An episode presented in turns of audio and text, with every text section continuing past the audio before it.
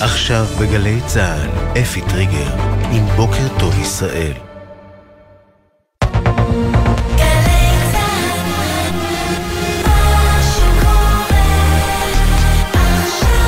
גלי צה"ל, שש בבוקר. בוקר טוב ישראל עם אפי טריגר.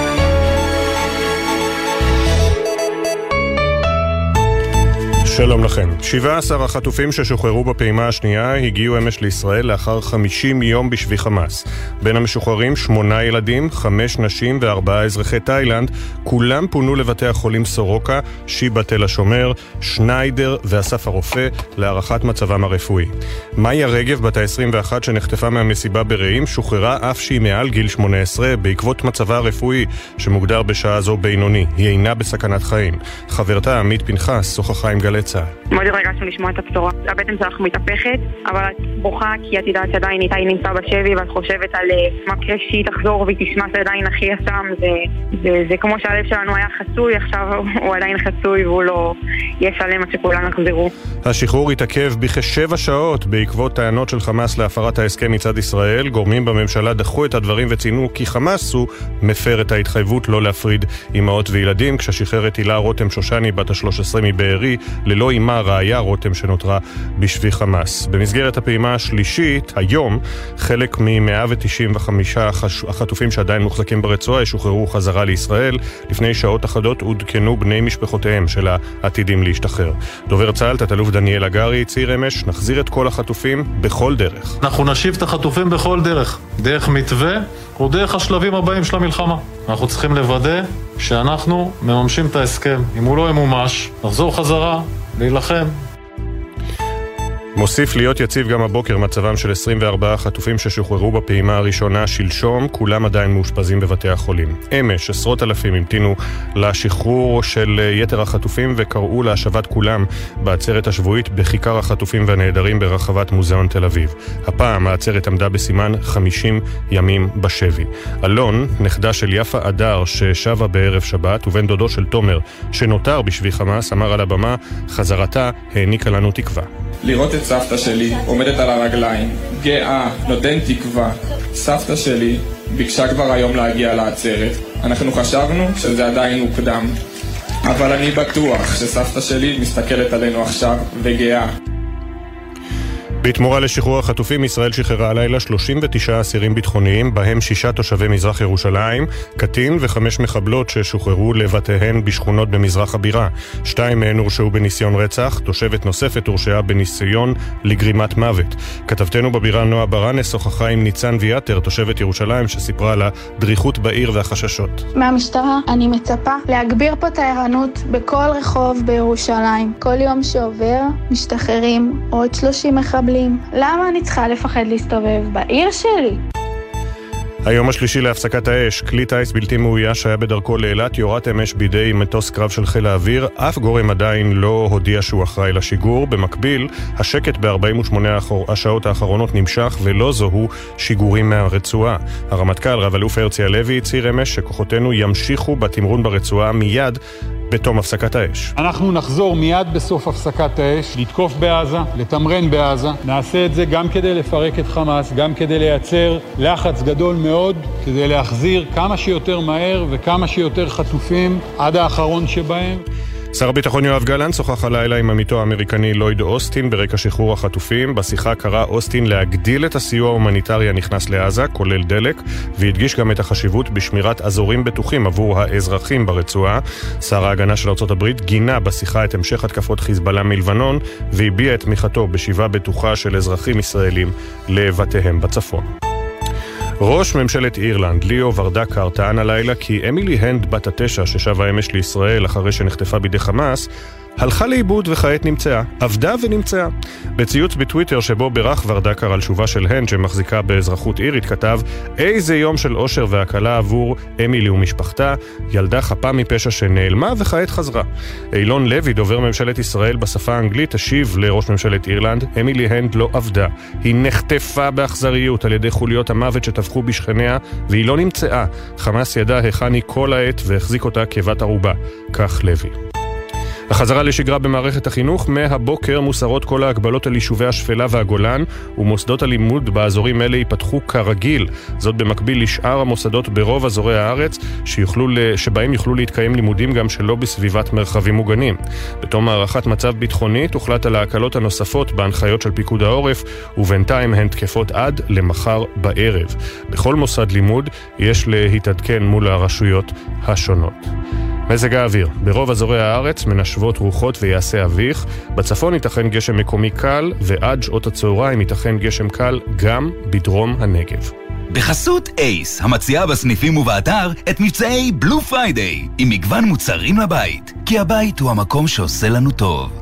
אייס. בחסות ביטוח ישיר, המציע דחייה בחודשיים של תשלומי ביטוח הרכב למחדשי הביטוח ולמצטרפים חדשים. ביטוח ישיר, איי-די-איי חברה לביטוח, כפוף לתקנון. בוקר טוב ישראל עם אפי טריגר. השעה עכשיו שש ושש דקות בדיוק, בוקר יום ראשון, 26 בנובמבר 2023, י"ג בכסלו תשפ"ד, אנחנו פותחים שבוע חדש, יום שלישי להפסקת האש, ואמש אחרי המתנה מוערטת עצבים וחששות. עם עיכוב של כשבע שעות, סוף סוף זה קרה, סמוך לחצות, השחרור המיוחל, הנחת הרווחה של המשפחות של 13 ילדים ונשים, וגם החיבוק שלו חיכו כבר 50 יום, 50 יום בהם ציפו לחזרת היקר להם מכל. כתבנו גל ג'רסי עם תחושות המשפחות שחיכו להתאחד עם יקיריהן יותר מכל, וגם עם אלה שעדיין לא זכו. שלום גל. כן, שלום אפי. אחרי uh, כמעט חודשיים של המתנה ועוד עיכוב של כמה שעות בחסות ארגון הטרור חמאס, משפחותיהם של 13 הישראלים המשוחררים קיבלו את פניהם בבית החולים שיבא זה קרה לפני כשעתיים, בסביבות השעה 4 בבוקר. בסורוקה, בבית החולים סורוקה, זה קרה קצת יותר מוקדם, בשל מצבה הרפואי של מאיה רגב, ששוחררה אמש והגיעה לשם. לבית החולים אסף הרופא הגיעו ארבעת הזרים התאילנדים, ששוחררו בנוסף ל-13 הישראלים. הנה הפרטים של המשוחררים הישראלים, נועה אביגדורי, בת ה-12, ואימה שרון, בת ה-52, מהוד השרון. הן נחטפו מקיבוץ מקיבוץ בארי, נוגה וייס בת ה-18 ואימה שירי חזרו הביתה אתמול, אבל אילן וייס, אביה של נוגה, עדיין נעדר.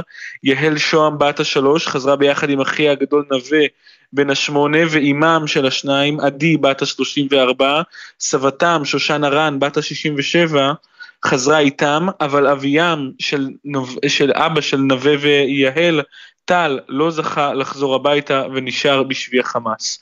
עלמה אור בת ה-13 ואחיה הגדול נועם בן ה-17 חזרו אבל הוריהם לא היו שם בשביל לקבל את פניהם, אמם יונת נרצחה, דרור אביהם נחטף גם הוא ולא שוחרר ונשאר בשבי החמאס. אמילי הנד בת התשע, במשך חודש משפחתה חשבה שהיא נרצחה, היא אתמול חזרה לזרועותיו של אביה תומאס ונתנה לו חיבוק, ראינו גם את הסרטונים של זה.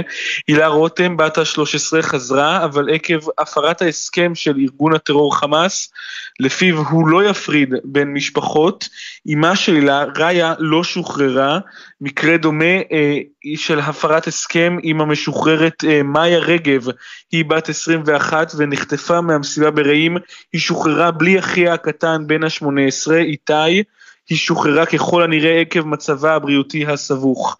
כמה משפחות כבר הספיקו להגיד כמה מילים לתקשורת. מירית רגב שבתה מאיה שוחררה אך בנה איתי נשאר בידי ארגון הטרור. כתבה, אני מתרגשת ושמחה שמאיה בדרך אלינו, עם זאת הלב שלי חצוי, הבן שלי איתי עדיין שם. גם מטה המשפחות של החטופים בירך על השחרור, הוא כתב, אנחנו שמחים על כל תמונה של ילד שחוזר לחיק הוריו, אך אנחנו, אבל אנחנו לא נעצור עד שכולם, אבל כולם, יחזרו הביתה. תודה, גל ג'רסי שמלווה את משפחות החטופים כל הימים הקשים הללו, ואנחנו נחזור אליך בהמשך. בין כל מי שציפה וחיכה בחמישים הימים האחרונים לחזרת החטופים, היו אלה שציפו ביחד והמתינו יחדיו לשובם של הקיבוצניקים שנחטפו מבארי, הקיבוץ ש-85 מחבריו נרצחו, ופליטיו התכנסו אמש במלון בים המלח שאליו פונו התושבים, התרגשו וצהלו משמחה כשראו את התמונות של השבים, לצד הדאגה לאלה שנשארו מאחור. כתבתנו יובל מילר הייתה איתם שלום יובל. שלום אפי, בוקר טוב. אה, לאחר שלרגעים נדמה היה כי לא תצא לפועל ואחרי לא מעט שעות מורטות עצבים, אתמול יצא לפועל הפעימה השנייה במסגרת אה, מתווה הבאת השבויים ארצה. אה, חברי קיבוץ בארי התכנסו אתמול בים המלח להקרנה מיוחדת של מסע השחרור של בני משפחותיהם וחבריהם דקה אחר דקה. הם הצליחו לזהות את הפנים של הקרובים להם, הילה רותם, שירי ונוגה וייס, שושנה רן, עדי שוהם וילדיה, נווה ויהל, נועם ואלמה אור ואמילי הנד, כולם חזרו הביתה. רבים מחברי הקיבוץ נשארו ערים במהלך הלילה, וחלק מהם גם זכו לקבל שיחה מרגשת מחלק מהחטופים לאחר שהגיעו לבית החולים. תודה, יובל. אלה היו שבע שעות מורטות עצבים שהזכירו לכולנו שעסקה עם ארגון טרור זה לא משהו שאפשר אה, לסמוך עליו. במהלך ההמתנה לבואם של המשוחררים בפעימה השנייה, הפעיל אתמול נשיא ארה"ב ג'ו ביידן לחץ רב על קטאר, וזו לחצה על חמאס. בהמשך הלילה הם הגיעו לארץ עם שמחה גדולה, שבישראל מקווים לזכות אה, לחוות גם היום. כתבנו המדיני יניר קוזין, במהלך הלילה התקבלה הרשימה של מי שאמורים להשתחרר היום, יניר.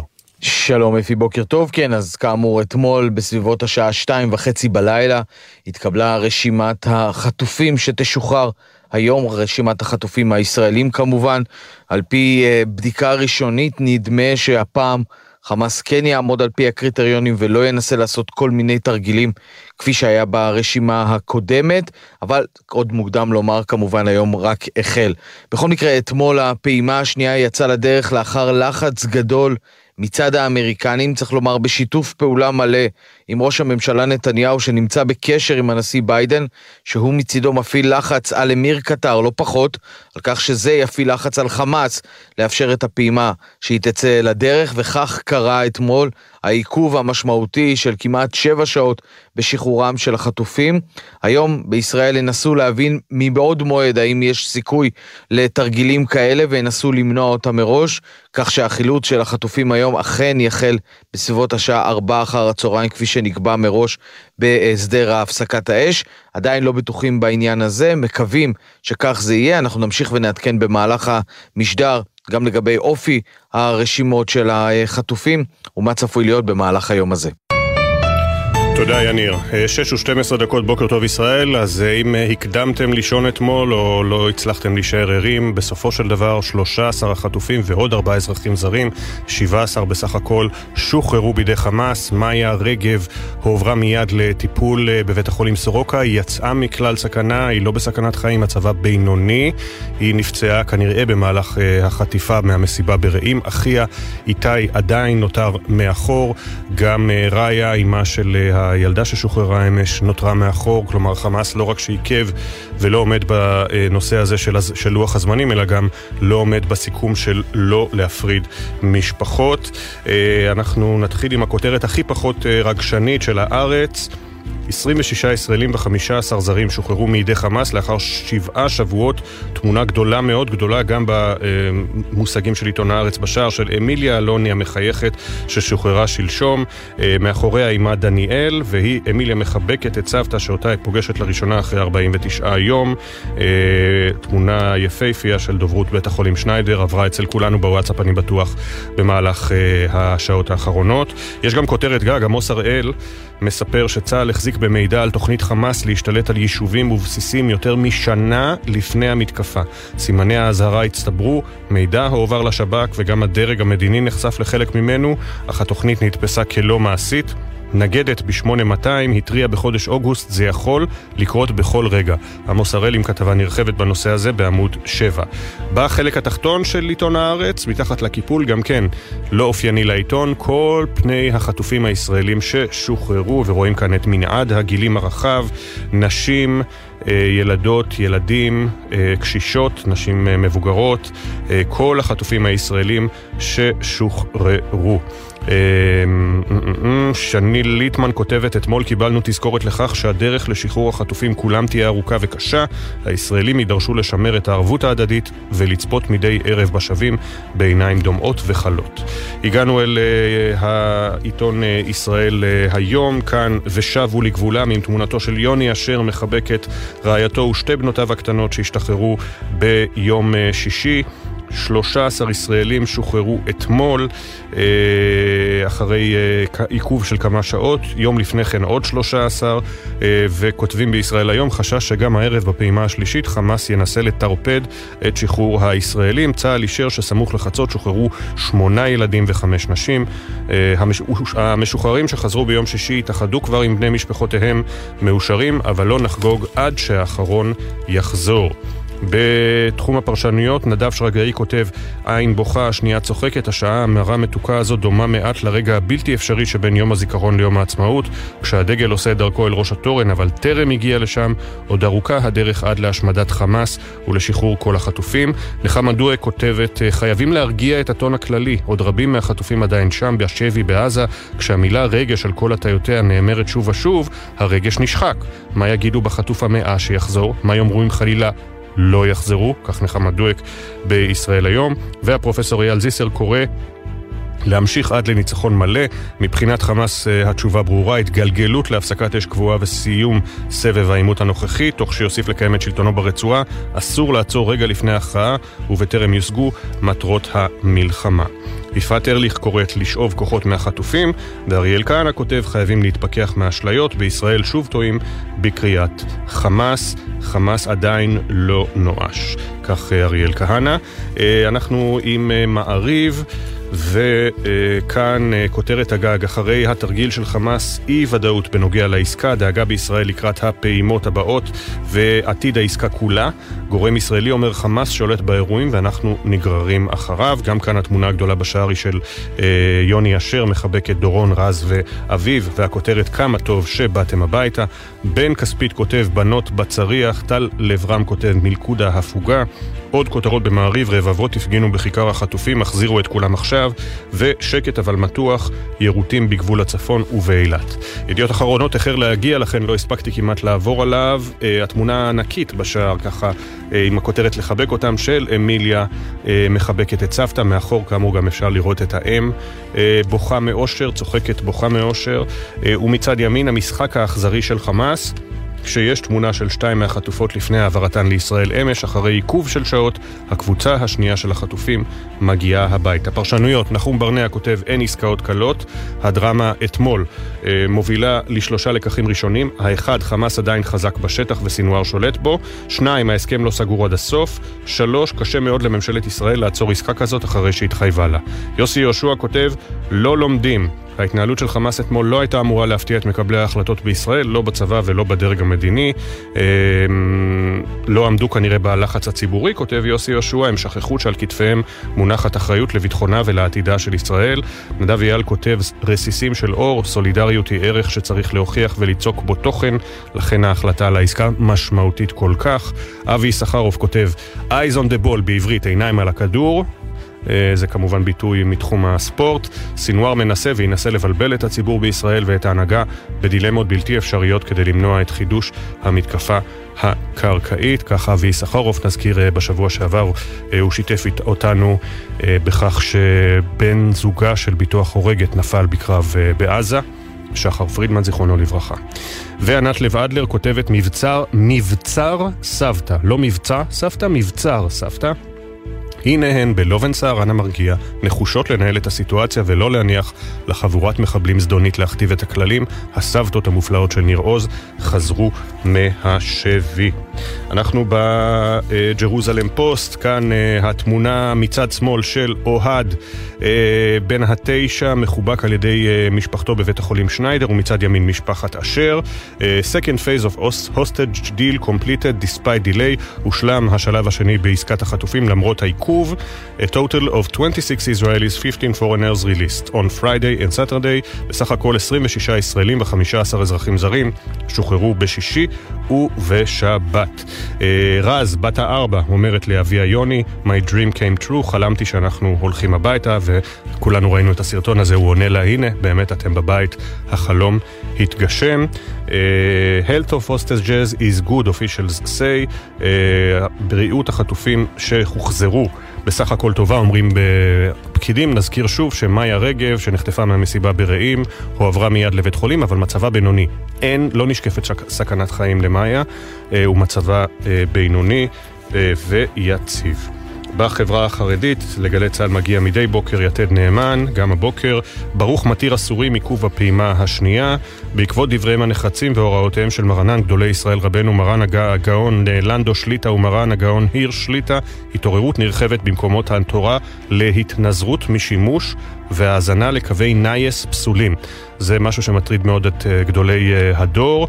אה, קווי נייס, קווי, בעצם אמצעי התקשורת של הציבור החרדי, זה קווי טלפון שבהם מעבירים את החדשות, ויש כאלה שלא קיבלו את ההכשר התורני. אנחנו בהמשך נהיה עם עוד כותרות מהעולם וגם מעיתוני הכלכלה שקשורות ללחימה.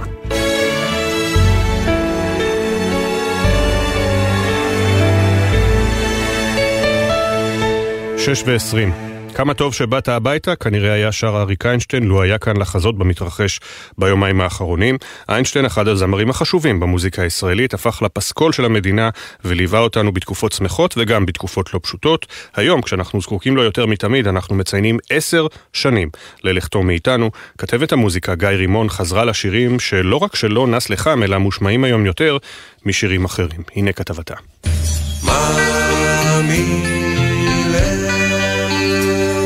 לפני שבוע פרסם אקו"ם את נתוני ההשמעות של שירים ברדיו מאז פרוץ המלחמה ב-7 באוקטובר.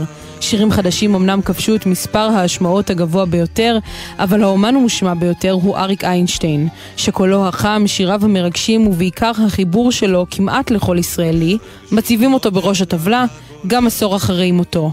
סע לאט, שאת מילותיו כתב, היה תגובה לכאב של מלחמת יום הכיפורים. לפחות כך מרגיש עד היום יהודה עדר שחימם את מסע ההופעות של האלבום עם להקת תמוז. ורק שלא יעוף איזה רימון ונלך לעזאזל והיינו נוסעים להופעות, והיינו כזה באוטובוס, כאילו כל להקת הצ'רצ'ילים והוא, וכל להקת תמוז, וכל הזמן הוא אומר סע לאט, סע לאט, אבל סע לאט שלו היה במובן של דימוי, סע לאט במובן שכאילו הכל משתולל סביבנו, אז בוא תעיד את המחשבות, כאילו אתה אומר עברו 51 שנה, שום דבר לא השתנה. ולא רק סע לאט נכתב בתגובה למצב הביטחוני בארץ. את יושב מול הנייר כתב איינשטיין במלחמת לבנון הראשונה על הטבח במחנות הפליטים. ארצי מולדתי, את הולכת פייפן. עכשיו כשאתה כאן, נכתב עם שובו של גלעד שליט. תמיד תהיה גיבור, מותר לך לבכור. עד שהפסיק להופיע, אריק איינשטיין היה, ממש כמו האומנים והאומניות היום, מגויס גם לתת הפוגה ללוחמים. במלחמת יום הכיפורים הוא הופיע בבסיסי צה"ל. המוזיקה שלו שמרה עלינו, אומר עורך המוזיקה יואב קוטנר. הקול שלו, הצורה שבה הוא מביע את עצמו, היא תמיד הייתה משען ותקווה והרגשה שיש אח גדול שאתה יכול לסמוך עליו. זה לא שכל השירים שמחים ועליזים, אבל זה שירים שמתייחסים לדברים החשובים. לפעמים יש קצת ביקורת, לפעמים יש הרבה כאב, ובכל זאת, כשאתה שומע אותו, אתה תמיד מרגיש שאתה בבית, והקול שלו מאוד מאוד חסר. שיר ישן נושן, שיר של חיילים, שחוזרים אחרי הקרב. אולי אנחנו מרגישים ומרגישות בבית עם איינשטיין כי הוא הרגיש בבית. לפחות כך סיפר לאלי ישראלי בראשית שנות ה-80. ממש כמו גולדה מאיר, הוא לא ראה שום אפשרות אחרת, והשירים שלו אמרו את זה. דיברו על ההיסטוריה, אבל גם על העתיד. אצלהם האמריקאים nothing but the best, הכל הכי טוב, הכל, ופתאום אתה אומר לעצמך, אללה, תן לי את שלנו הכי טוב לי בבית בעצם. אנחנו מדינה צעירה, יש לך הזדמנות לבנות כל מיני דברים, לעשות כל מיני דברים מחדש. שם כבר הכל מוכן, הכל הרוס. שישארו שם, אנחנו... כל רזוז מפה.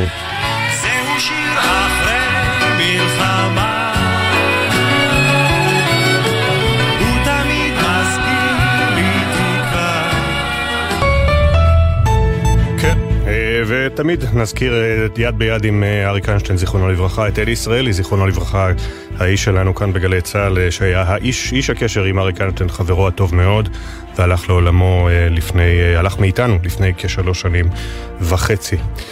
זוכרים, אני בטוח שרבים מכם התעצבנו במהלך הלילה או הבוקר כשהתעוררתם, אם אתם מתעוררים מוקדם כמונו, מהציוץ האווילי של ראש ממשלת אירלנד. פעם באה אל תגרום לי להימתח. חמודי, אתה יכול לבוא מפה.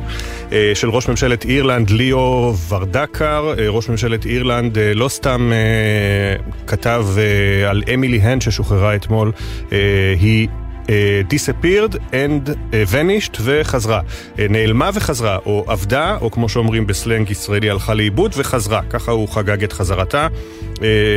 Innocent child who was lost and now been found and returned. עבדה ואו, מצאו אותה. אז לא תאמינו מה קורה עכשיו, טוויטר, איקס, הוסיפו הערת הקשר, הערת הקשר לציוץ האידיוטי הזה של האידיוט הזה. Uh, readers added context they thought people might want to know. כנראה שכל כך הרבה, uh, זו החשיבות של הקרב בזירת ה, בזירה הדיגיטלית, חברים, ברשתות החברתיות. כל כך הרבה אנשים פנו כדי להוסיף את ההקשר, והנה ההקשר. Emily Hand was kidnapped by Hamas terrorists on October the 7th. The use of the term lost is inappropriate and fails to highlight that she was released as part of a hostage deal. Emily Hand נחטפה בידי מחבלי חמאס ב-7 באוקטובר. השימוש במונח עבדה, נעלמה, אינו הולם ואינו מעביר את ה... ואינו אה, מאיר אה, זרקור על העובדה שהיא שוחררה לא מטוב ליבם של חמאס, אלא כחלק מעסקת חטופים. אז אה, ראש ממשלת אירלנד, במשל היה דונלד טראמפ, כמו שהגדיר זאת העורך שלנו יואב מאיסי. ראש ממשלת אירלנד זוכה לכבוד המפוקפק, שכשאתה מצייץ דברים אידיוטיים, אנשים, סליחה שאני משתמש בפועל הזה הרבה, אבל... בתואר הזה הרבה, אבל ראש ממשלת אירלנד... מה לעשות, הגדיר את אמילי כילדה שנעלמה וחזרה, אז uh, הוצמד, הוצמדה הערת הקשר לציוד שלו uh, בטוויטר. בהקשר הזה נזכיר כמובן שאירלנד היא כנראה המדינה הכי פרו-פלסטינית ובמקביל אנטי-ישראלית באירופה, או בין הכי, כנראה הכי. אה, זה גם מסביר בין היתר למה המאמן האירי של אה, מכבי תל אביב בכדורגל, רובי קין, לא שאני מגן עליו, כן, אבל זה מסביר למה כל כך קשה לו להתבטא באופן פומבי בעד ישראל ונגד חמאס. אה, הוא חטף אגב גם על הראש מפרו-פלסטינים באירלנד, גם כשהוא חתם במכבי תל אביב. שוב, אני לא מגן עליו. אני רק מסביר שהוא חי במדינה אה, אולטרה אולטרה אולטרה אנטי-ישראלית. אז יש לנו עוד אה, שתי דקות לכותרות כלכליות. שתי הערים שלא הצליחו לחזור לפעילות כלכלית הדומה לשגרה. אילת, צניחה של 40 אחוז. תל אביב, צניחה של 20%. נתוני שווה, אה, מי שבודקים את השימוש בכרטיסי אשראי בשבוע השישי למלחמה, חושפים כי המסחר בעיר עם הפעילות הכלכלית הגבוהה ביותר בארץ, אילת, לא מצליחה להתאושש. בין הסיבות, העיכוב בפתיחת שנת הלימודים האקדמית, שעות... אה, סליחה, תל אביב זה העיר עם הפעילות הכלכלית הגבוהה. כן, יצאתי קצת אה, חומוס. אז אה, אה, תל אביב לא מצליחה להתאושש, היא צניחה של 20%. בין הסיבות, העיכוב בפתיחת שנת הלימודים האקדמית, שהותיר אלפי סטודנטים מחוץ לתל אביב, הצניחה בפעילות הבידור והמשרדים שפועלים עדיין מרחוק. באילת נרשמה הצניחה החדה ביותר מבין הערים שלא נפגעו ביטחונית באופן חריף. הסיבות היעדר תיירות חוץ והעובדה שהמפונים ממעטים בפעילות כלכלית מחוץ לבתי המלון. יובל שדה וצבי זרחם מדווחים על אגף תקציבים באוצר שעדיין בקרב על מיליארד וחצי שקל שסמוטריץ' נלחם לא לקצץ מהכספים הקואליציוניים. אה, מה יהיה? אולי צריך לספור לראש הממשלה כל יום שאתה לא קורא לסדר את שר האוצר שלך ולא מורה לו לבטל את כל הכספים הקואליציוניים? מה יהיה? בדה מרקר, באקדמיה מזהים חרם בינלאומי סמוי על המחקר הישראלי, כותב ליאור דאטל, לא רק הפגנות, בכירים בעולם המחקר חוששים מחרם נגד חוקרים מישראל, וחלק מהעמיתים בחו"ל כבר הודיעו על הפסקת שיתוף הפעולה. הדבר עלול לטרפד קידום מקצועי של חוקרים, הכתבה המלאה בעמודים 4-5 בדה מרקר. שמאים מעריכים בממון ידיעות אחרונות, דירות עם ממ"ד שוות עד 250 אלף שקל יותר. אה, הכתבה של הילה ציון בעמודים 26-27, ובישראל אה, היום ענף התעשייה משווע לידיים עובדות, אנחנו מול שוקת שבורה. אה, סוניה גורודיסקי מדברת, לא רק, אה, מדברת עם אה, מומחים, לא רק הבניין והחקלאות, סימני החזרה לשגרה פסחו על שלל מפעלים, 70% מהם מדווחים על מחסור חמור בעובדים. ופורום הכלכלנים בקריאה נוקבת לממשלה להסיט את הכספים הקואליציוניים לטובת המלחמה. מדובר בכמעט 8 מיליארד שקל ועוד מיליארד וחצי שאפשר לחסוך מביטול משרדי הממשלה המיותרים. שוב, הקריאה שלכם היא לא לממשלה, הקריאה שלכם היא לשניים. לשר האוצר, בצלאל סמוטריץ', שחושב שאנחנו נניח ונרפה לעניין הזה, ולראש הממשלה בנימין נתניהו, שלא קורא אותו לסדר. הגיע הזמן, אדוני ראש הממשלה, לסיים עם הפארסה הזאת ולקרוא לשר האוצר שיבטל את ה... הביזיון הזה ויבטל את הכספים הקואליציוניים. אנחנו יוצאים לכמה הודעות ומיד חוזרים ממש 44 שניות.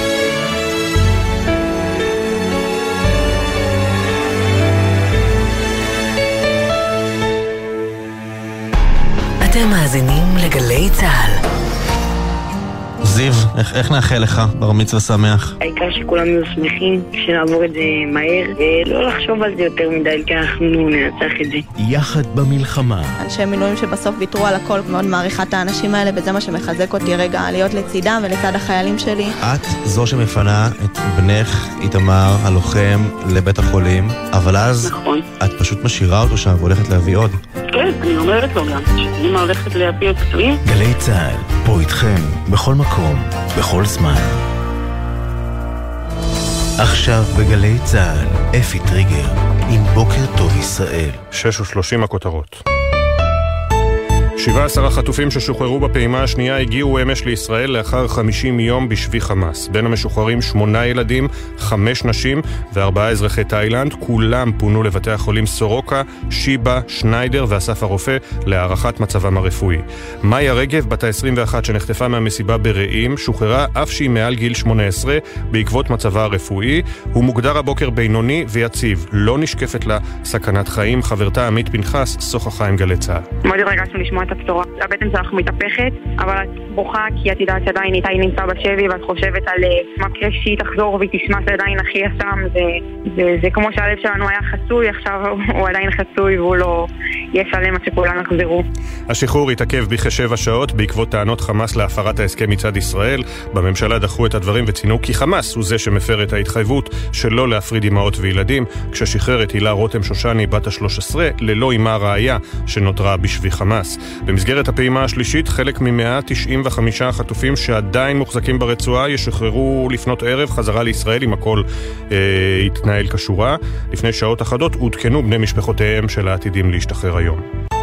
גם הבוקר מוסיף להיות יציב מצבם של 24 החטופים ששוחררו בפעימה הראשונה שלשום, כולם עדיין מאושפזים בבתי החולים.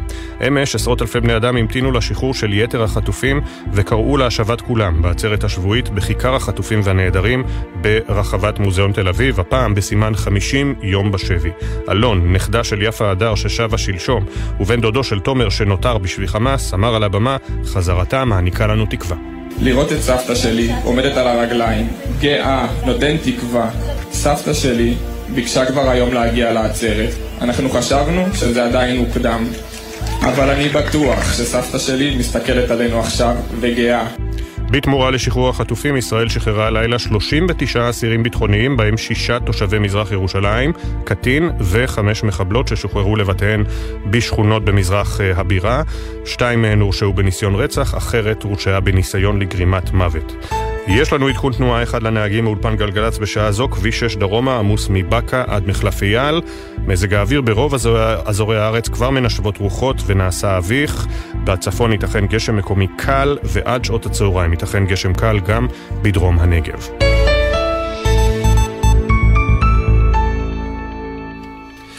בוקר טוב ישראל, לצד, לצד משפחותיהם של 26 נשים וילדים שקיבלו בחזרה את היקר להן מכל, משפחות רבות עדיין לא זכו לקבל את ההודעה שמבשרת uh, את מה שהן מקוות לשמוע uh, מאז uh, 7 באוקטובר, על אף שיקיריהן של חלק מהמשפחות הללו עומדים בתנאים שהציב חמאס, שלפיהם כל הנשים והילדים שנחטפו ישוחררו, חלק עדיין לא התבשרו על חזרתם. מצטרף אלינו דני אנגל, שאחיו נחטף עם אשתו ושתי בנותיו. שלום דני. בוקר טוב. בוקר טוב, ושוב תודה רבה שאתה מדבר איתנו בשעות הקשות הללו, בימים הקשים הללו שעוברים עליכם בני המשפחה. אחיך רונן, בן 55, נחטף יחד עם קרינה, והבנות מיקה, בת ה-18, ויובל, בת 11, ואתם מחכים להם מאז. כן, אנחנו מחכים ומנסים לברר כל פרט מידע קטן שיכול איכשהו לתת לנו איזה תמונה, ועכשיו אנחנו מחכים, מחכים. כנראה שגם היום אנחנו נמשיך לחכות למחר, ואנחנו מחכים בקוצר שהם יחזרו, מיקה ויובלי וקרינה, ורונן, לך תדע. והכל פה מתערבב לך, כי אתה שמח לראות את החבר'ה שמשתחררים ויוצאים, ואת האיחוד של המשפחות, ואתה כבר רוצה לראות את האנשים, את המשפחה שלך, ואתה גם יודע שרונן לא, לא ברשימה הזאת, ואין לי שום אינפורמציה עליו. ואתה יודע, זה ככה זה מתנהל, אתה יודע, אני... אני לא, תראה, אני לא יכול להתרכז לרגע בדבר אחד, כי ישר המחשבה רצה ל, לעוד הדברים שאתה מתמודד איתם. כי אתה, רוצה, כי אתה ו... יודע שהבנות והאישה הם לכאורה בקריטריונים שארגון המרצחים הזה קבע, אבל אז רונן אולי יישאר מאחור, כמו שקרה אתמול ושלשום. ואתמול למשל, האימא של uh, הילה, אימא ראיה שושני, לא שוחררה. אנחנו, תראה, לא מדברים בכלל על הגברים עכשיו ועל רונן אה, בפרט, לא, לא, אף אחד לא אומר עליו כלום. ברור שכאילו אני מבין את, ה, את הסיטואציה ואני מבין מול מה אנחנו מתמודדים ומאוד מטריד אותי גם היום שאחרי, כי אתה רואה כל האנשים האלה שחוזרים משם, איך הם חוזרים, מה הם עברו, מה עשו להם שם, אתה יודע, זה... שפשוט אנחנו נצטרך פה הרבה עזרה לדעתי, ואני חושב שאנחנו נצטרך פה הרבה תמיכה מהרבה גורמים פה לאורך ה...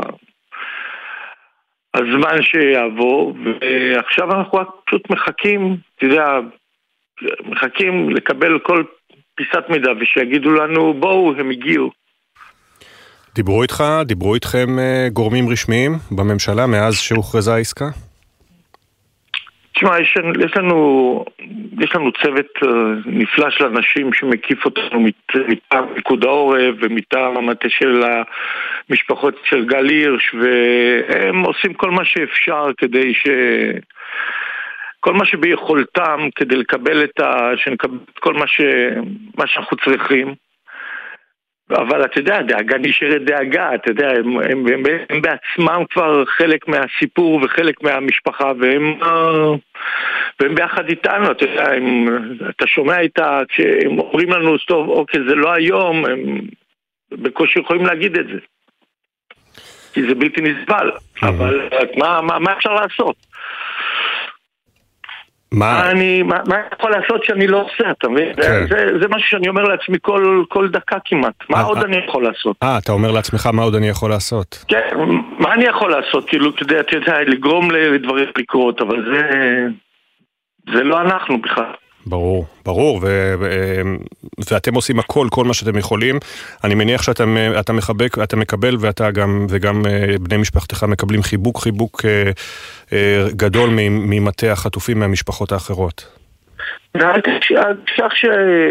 כאילו, אני אזכיר גם שהבן תום של רונן וקרינה, שהוא האח הגדול של מיקה ויובל, ואותה שבת בבוקר הוא היה בבסיס. והוא עכשיו אצלנו, ואנחנו גם איתו ומקיפים אותו, וכל הודעה שבאה או לא באה, אתה יודע, אתה יכול לתאר לעצמך מה היא גורמת. כן. וזה זה פשוט, אין לי מילה אחרת, זאת פשוט התמודדות. וההתמודדות שלנו עוד קטנה לעומת מה שעובר עליהם. נכון. ואתה חושש אה, שהעסקה הזו, בין אם היא תיגמר מחר או אולי כמה ימים לאחר מכן, ולא בטוח שיקיריכם יחזרו, או שכמעט בטוח שאולי רונן לא יחזור, גם אם אה, האם והבנות יחזרו, גם אם קרינה ומיקה ויובל יחזרו. אתה חושש שזה יעכב עסקאות באות, או שאתה לא רוצה לחשוב על זה? אני, תשמע, אמ, אנחנו יודעים, יש לנו עסק, ואנחנו רואים את ההתנהלות, ואנחנו, וכל ה... ומי שיודע להקשיב ולהבין ולראות מה, מה שראה עד עכשיו, אני, אני, קשה לבנות אופטימיות. כאילו, אתה מבין, אני אומר, כל, אני, עד שלא יגידו לי שהם פה ולבוא, אני לא, אני לא שם. כי אני לא בא ואני אני, אני לא, לא משקר לעצמי. אמ, אני מחכה שירימו, שהטלפון יגיע פשוט, זה, זה, זה, זה מה שאני עושה. ורונן זה כנראה סיפור אחר. לא רק רונן, אני חושב שעוד הרבה אחרים, כאילו, כן, אבל... בוודאי. מבחינתי רונן זה... זה, זה, זה ייקח עוד זמן. אתה מרשה לעצמך לדמיין את הרגע המאושר? Um, לא, לא, לא, לא, לא נכנס, לא הולך לשם. Mm. לא הולך לשם. אני, אני, אישית, אני לא הולך לשם.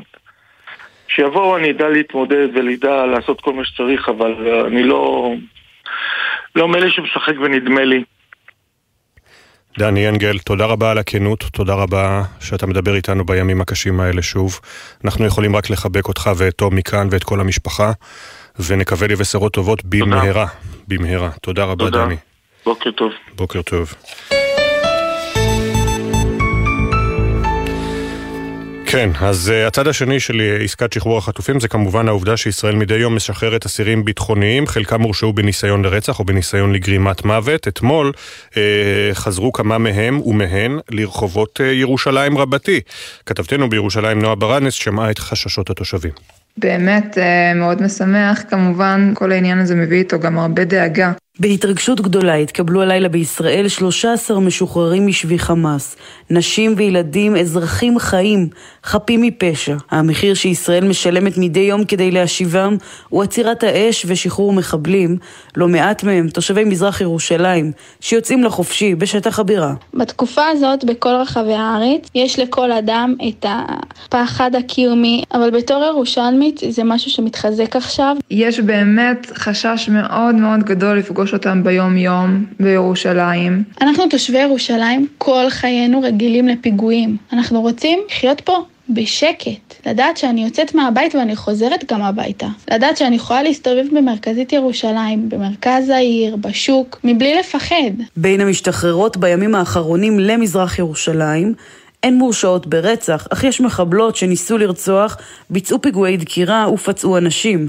בינתיים תושבי ירושלים דרוכים יותר, במיוחד כשאותן מחבלות שמשתחררות עלולות לגור בשכונה ליד או ברחוב סמוך. אנחנו לא חיים פה בפחד, אבל אנחנו יודעים בוודאות מאוד גדולה שבאדם שעשה פיגוע או שניסה לעשות פיגוע ושוחרר, אין שום סיבה שהוא לא יעשה עוד פיגוע בהמשך. כל הסביבה שלו שתומכת בו, שרואה בו כגיבור, והמקרה שלו יעודד עוד אנשים לעשות פיגועים. המורכבות גדולה, ומי שמתמודדים איתה כעת כדי לשמור על ביטחון התושבים הם כוחות הביטחון ובמיוחד משטרת ירושלים.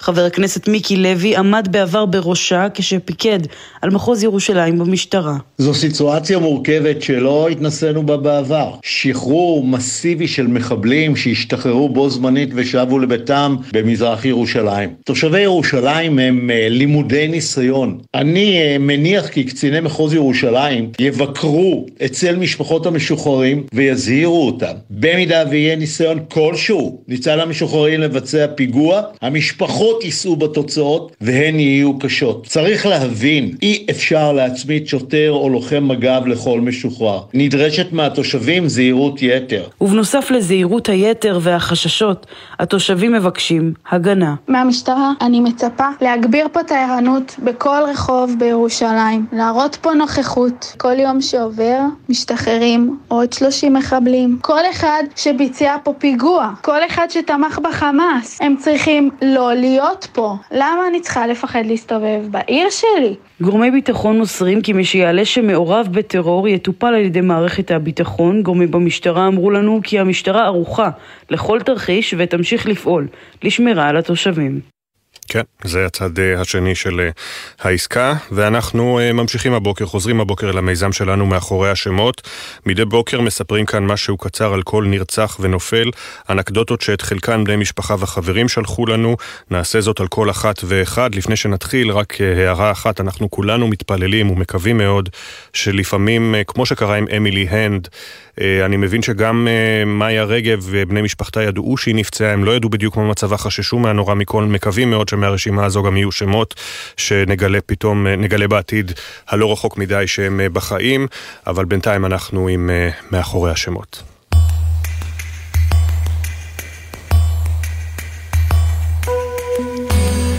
רב סמל במילואים יעקב עוזרי, בן 28 מכפר שמאי, היה לוחם שריון בעוצבת עקבות הברזל ונפל בקרב בעזה. יעקב היה סטודנט מבטיח לעיצוב תעשייתי במכללת שנקר, והיה טוב בכל דבר, חוץ מהכנת קפה וסידור הבית.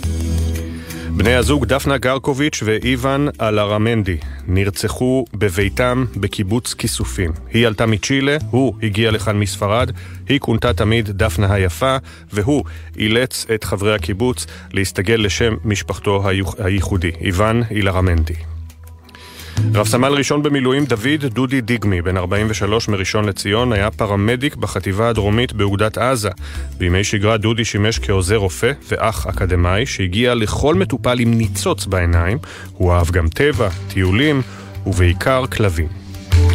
עמית מגנזי, בן 22 מנס ציונה, נרצח במסיבה ברעים. לעמית, מתאגרף ורקדן ברייקדנס היה כישרון מיוחד להירדם בכל מיני צורות משונות. בני משפחתו מספרים שהוא היה ממש מר גמיש, ולפעמים אי אפשר היה לדעת איפה הידיים והרגליים שלו.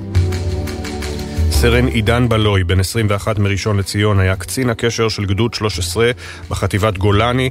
עידן הכי אהב את סופלי השוקולד של דודה מיכל, עם גלידת וניל כמובן. ליאל חצרוני, בת 12, נרצחה בקיבוץ בארי. גם אחיה התאום ינאי נרצח, סבה, אביה ואחותו אה, איילה איילוס, שהייתה כאם עבור התאומים. ליאל הייתה חכמה וערמומית, כזו שלא מתביישת לשאול שאלות, תמיד חודרת ומדויקת. היא התקשתה להסתגל למסגרות, אבל בלטה בכולן. סמל אור אביטל, בן 20 ממרום גולן, היה לוחם שריון בגדוד 77 בעוצבת סער מגולן. בכל סוף שבוע שחזר הביתה, נרדם על הספה עם המדים, ואז, כשכולם ישנים, חיסל את המקרר.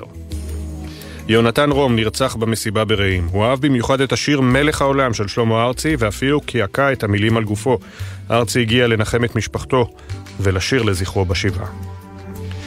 סמל ירון זוהר, בן 19 מקריית אתא, היה לוחם בגדוד 13 בחטיבת גולני. ירון נהג לשגע את חבריו כשהוא מדליק ומכבה, מדליק ומכבה את האור, כי פשוט אהב את הצליל של השלט.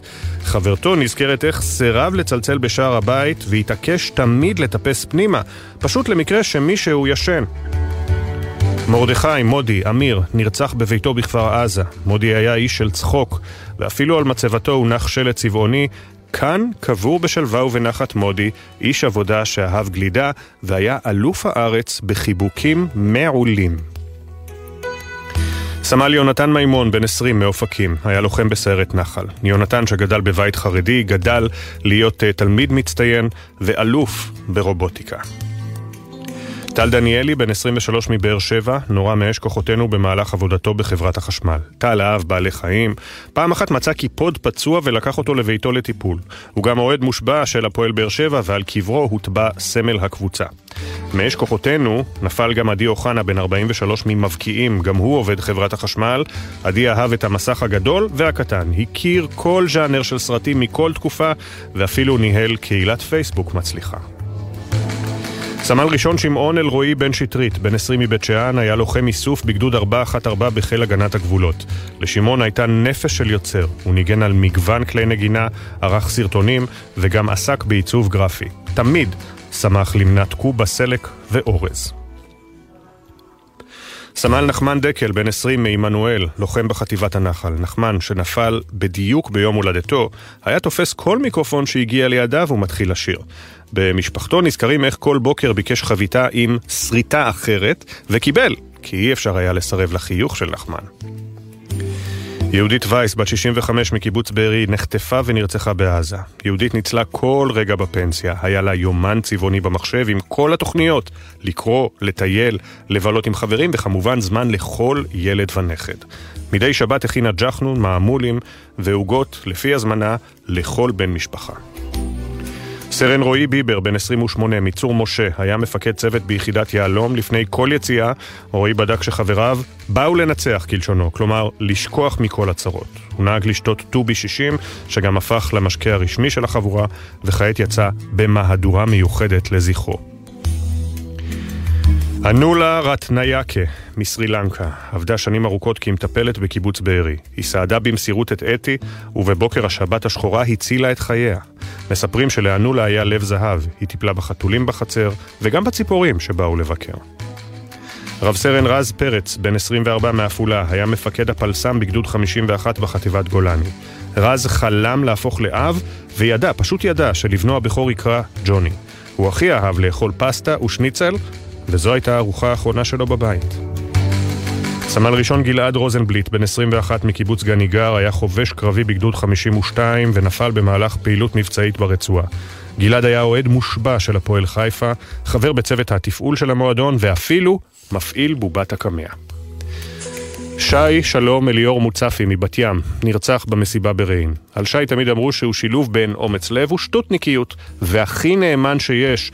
חברו נזכר איך כשהסתבך בקטטה, שי הבטיח לו שיהיה תמיד מאחוריו ושאין לו מה לפחד. נורל מנצורי, בן זוגה עמית כהן, ואחותה הקטנה רויה מהוד השרון. נרצחו במסיבה ברעים. נורל ועמית, בני 25, תכננו להתחתן בקרוב. חברתה הטובה מספרת איך היא ונורל כבר דמיינו טיול ללוס אנג'לס, מסיבות רווקות, ואפילו בעתיד קפה קר כשהילדים בחוג משותף. עמית, שהותיר חותם כמנהל אירועים מוכשר, אהב להיות בים ובמיוחד לגלוש. רויה הייתה בת 22 במותה.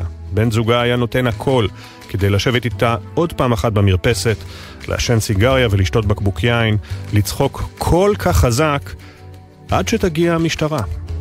הפנים, השמות. הסיפורים המלאים יעלו בהמשך לעמוד האינסטגרם והפייסבוק של גלי צה"ל. נזכיר, בני משפחה וחברים מוזמנים לשלוח לנו סיפורים ותמונות למייל זיכרון שטרודל glz.co.il, זיכרון עם K. תודה רבה לאנה פינס, תמר שונמי ושירה שפי שהביאו את הסיפורים לשידור.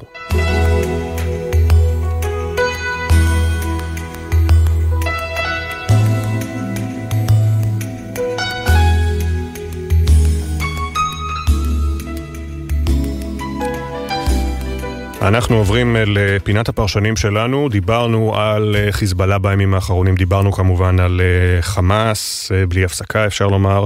מה, עכשיו אנחנו רוצים לדבר על קטאר, מה האינטרס שלהם, מה הם מרוויחים, ממה הם חוששים. איתנו רמי איגרא, לשעבר ראש חטיבת שבויים ונעדרים במוסד, שלום רמי, בוקר טוב. בוקר טוב. והדוקטור מיכל יערי, מומחית למדינות המפרץ הערביות, שלום לך, בוקר טוב. בוקר אור. אה, אז אה, מה אה, הרווח של קטאר מהסיפור הזה, דוקטור יערי? בוא נתחיל עם זה שקטאר לא הייתה אמורה להגיע להשפעה ולעוצמה הגדולה שהיא מפגינה עכשיו. קטאר זאת מדינה בלי שום נכסים, אין לה נכס דתי, אין לה נכס כלכלי. המיקום שלה הוא אמנם חשוב, אבל היא מדינה פצפונת. אין לה את ההיסטוריה המפוארת של מצרים. במובן הזה קטאר הייתה אמורה להיות עוד מדינה מפרצית קטנה שאף אחד לא מדבר עליה. אז איך בכל זאת היא מגיעה לפוזיציה המאוד מיוחדת? קטאר עשתה בעצם שני דברים. אחד, היא הצהירה בניגוד לכל המדינות האחרות שאנחנו מכירים, שאין לה אויבים. זאת אומרת, היא לא מוכנה להשתייך לאף מחנה, גם כשכופים עליה, מנסים לכפות עליה לעשות את זה בזמן החרם או אה, המצור שמטילה עליה סעודיה, בואי תצטרפי למחנה שלנו, תעזבי את איראן, את חיזבאללה, סליחה, את, את איראן, את חמאס, את האחים המוסלמים, היא לא מוכנה. ובעצם מאותו רגע ואילך היא הופכת להיות המדינה שמדברת עם כולם. בנוסף לזה היא גם מצליחה לחשק, היא מחשקת את ארצות הברית באמצעות הבסיס האמריקאי שנמצא במימון קטאר על אדמת קטאר, היא מחשקת את ישראל באמצעות השיח שלה עם חמאס, והיא מחשקת את אירופה באמצעות כל מיני אה, אה, השקעות אדירות בנדל"ן ובנושאים אחרים. ובעצם ככה קטאר תופסת את הפוזיציה שאף אחד, אף מדינה לא הצליחה לעשות לפני זה, היא מדברת עם המטורפים, היא מדברת עם הטליבן, היא מדברת עם חמאס, היא מדברת עם איראן, היא עושה עבודה יוצאת מן הכלל בשחרור אותם חטופים אמריקאים, היא עוזרת הברית לצאת מאפגניסטן, וברגע שהיא מציבה את עצמה בפוזיציה הזאת, אין לה תחליף. עכשיו, מה האינטרס שלה? האינטרס שלה הוא בעצם להפוך את הנכסים האלה של התיווך לכאלה שישפיעו על המעמד שלה באזור, וזה מה שאנחנו רואים עכשיו. זאת אומרת, מצרים, במקום שהיא תוביל את הטון כמו שהיה בעבר, או שסעודיה תיכנס לדבר הזה, בעצם מצרים הופכת להיות מין סוג של שותפה זוטרה של קטאר. והסיפור המדהים הוא שכל הצדדים, גם ישראל, גם חמאס, גם ארצות הברית, רואים בקטאר כמתווכת אמינה. אז זה נכון שנשמעות בישראל לא פעם אמירות שקטאר היא מדינת טרור, אבל בסוף אין לנו אלטרנטיבה לדבר הזה. וכל עוד קטאר מצליחה לנהל משא ומתן שבסוף הוא פרודוקטיבי, אנחנו רואים את השבויים, את החטופים. חוזרים הביתה, אין לנו אלא להסתמך על קטאר. מה יהיה אחר כך אנחנו לא יודעים, אבל בסוף קטאר עשתה פה עבודה שמשרתת מאוד את האינטרס הישראלי, ולכן אנחנו מאוד מאוד צריכים אותה. כלומר, אה, רמי איגרא לשעבר ראש חטיבת שבויים ונעדרים במוסד, מה שאומרת פה דוקטור יערי, אני אזקק את דבריה, זה שאנחנו לא יכולים לבחור את האנשים שיכולים לסייע לנו לדבר עם אה, חמאס, ואם הם מביאים תוצאות, כמו במקרה של קטאר, לפחות ביומיים האחרונים, אה, אז אנחנו צריכים לנצל אותם במרכאות. תראה, קטאר למעשה היא פה אה, גורם שמעביר את המסרים. בסוף זה עובר ל... לגורמים הפוליטיים של חמאס שגרים בקטאר, וזה מתגלגל עד למחילה שבה נמצא סינואר. סינואר אה, מקבל את זה לא דיגיטלית אלא אנלוגית, זה עובר משליח לשליח לשליח ומגיע בסוף אל פתחו. אה, סינואר, כמו שאנחנו יודעים, מבין כוח בלבד, ומאחר הוא מבין כוח בלבד, אז המסרים האלה הם טובים והם מעניינים, אבל זה לא משרת את האינטרס שלו. כשזה לא משרת את האינטרס שלו, זה לא תיווך, זה סתם העברת מסרים. תראה מה קרה אתמול, אתמול בלילה מי שפתר את הפלונטר זה לא קטאר ולא, ולא הגורמים המדיניים של אה, חמאס שגרים בקטאר, אלא זה, זה הגנרלים המצריים שהופיעו במקום והסבירו לסינואר שאין לו הרבה מאוד ברירות כי הם יפעילו, גם הם יפעילו את כוחם. אז קטאר באמת אה, עומדת פה במרכז ויש לה יחסי ציבור חבל על הזמן מהסיפור הזה אבל בשורה התחתונה מי שבאמת באמת עושה את העבודה זה מצד אחד הכוח של צה"ל שמאיים על שרידותו של אה, חמאס ומהצד השני זה המצרים שיודעים ומכירים את הקליינט כן, ועדיין אנחנו כמובן זוכרים, רמי איגרא, שקטאר אה, בלי אישור אה, של המשטר שם, זה לא מדינה דמוקרטית הרי, אז ח'אלד משעל ואיסמעיל עניה לא היו יכולים להמשיך אה, לגור ב-Four Seasons דוחה או באיזה מלון יוקרה שהם נמצאים בו. בהחלט, הם, קטאר גם מימנה כספית את החמאס במשך השנים האחרונות, כולנו זוכרים ומכירים את המזוודות, גם תרמה הרבה מאוד כסף. יחד עם זאת, בסוף בסוף לזרוע הצבאית של החמאס הדבר הזה משנה מעט. לזרוע הצבאית של החמאס יש אה, אינטרס אחד בלבד, והוא השמדת ישראל, וכרגע האינטרס שלהם זה לנסות אה, להחזיר אותנו לשישי לאוקטובר, להפסקת אש שהייתה ואיננה, כדי שהם יוכלו אה, אה, לשרוד, ואנחנו נחיה בפרדיגמה של השישי באוקטובר, שבה כל... אה, חמאסניק שיחליט לראות טילים על תל אביב יוכל לעשות את זה ובבוקר אם יתחשק ירוצו לקיבוצי העוטף. כן. אז אנחנו צריכים לזכור עם מי יש לנו עסק והדיפלומטיה שכאילו מסתובבת בסיפור הזה היא לא ממש אמיתית. יש פה רוצחים שמתנהלים בקוד שהוא לא קוד דיפלומטי. דוקטור יערי, אה, אנחנו זוכרים כמובן שבראשית ימי הסכמי אוסלו בשנות ה-90, כשעוד הייתה אה, תקווה לשלום אה, כלל אזורי, אז היה לנו משרד אינטרסים בקטאר. האם קטאר חוטפת בעולם הערבי עכשיו על כך שהיא בעצם מנהלת קשרים כמעט גלו, גלויים למעשה עם ישראל? אתמול מטוס קטארי נחת פה, אנחנו יודעים שראש המוסד היה שם יחד עם האלוף במילואים ניצן אלון. יש ביקורת עליהם בעולם הערבי? תראה, פחות מתעסקים איתם, אבל אני רוצה להגיד לך משהו שבעיניי הוא מאוד מעניין בהקשר של אה, מדינות ערב ובמיוחד מדינות המפרץ. אנחנו רואים אין סוף אה, ועידות שמתכנסות בזמן האחרון, גם בסעודיה, גם בבחריין. עכשיו אה, המדינות הערביות נסעו למין מסע דילוגים בין המדינות שחברות במועצת הביטחון, ואתה אומר, וואו, איזו עבודה מוצלחת הן עושות, הן משקיעות הרבה מאוד בסיפור הזה, אבל למעשה כשמסתכלים על זה, הסיפור הוא שמדינות המפרץ, במיוחד מדינות המפרץ וסעודיה בראשן, בעצם לא רוצות לעשות יותר מדי. כל המסע דילוגים הזה אה, מושך זמן, הוא נותן רושם של פעילות, אבל בפועל הוא חסר תועלת, כשבעצם המסר של מדינות המפרץ, ושוב אני מדגישה את סעודיה בראשן, זה שאנחנו אה, נתרום דיפלומטית, נתרום כלכלית לאחינו בעזה, אבל בשורה התחתונה יש לנו פרויקטים מאוד גדולים שנמצאים על פרק, יש לנו עסקאות כל- כלכליות מאוד גדולות שאנחנו רוצים לסגור, ולכן אנחנו לא ניתן לעזה להפריע לנו, וצריכים להגיד עוד משהו, כל הפרויקטים האלה שמדינות המפרץ מכוונות אליהן, הם תלויי יציבות ביטחונית. אם לא תהיה יציבות ביטחונית, לא תהיה יציבות כלכלית, משקיעים לא יבואו, תיירים לא יבואו, ולכן הסיפור של עזה מאוד מדאיג את מדינות ערב, במיוחד את מדינות המפרץ. ובעניין הזה אני רוצה להגיד גם עוד משפט אחד. תראה, כשאנחנו מסתכלים על זירה מזרח תיכונית, כל פעם שהייתה איזו טלטלה דרמטית, וזה יכול להיות בעיראק, בלבנון, בתימן ובוודאי בעזה, הדבר הזה מצמיח כוחות רדיקליים שבאיזשהו שלב הם יוצאים משליטה. ולכן בעצם אחד הדברים שהכי מדאיגים היום את מדינות ערב זה בדיוק הרוח הרדיקלית התזזיתית הזאת שמתקיימת בתנאים הנוכחיים והרוח התזזיתית הזאת בסוף חותרת תחת המשטרים האלה, זו צרה צרורה ומדינות ערב מאוד מאוד מוטרדות ממנה.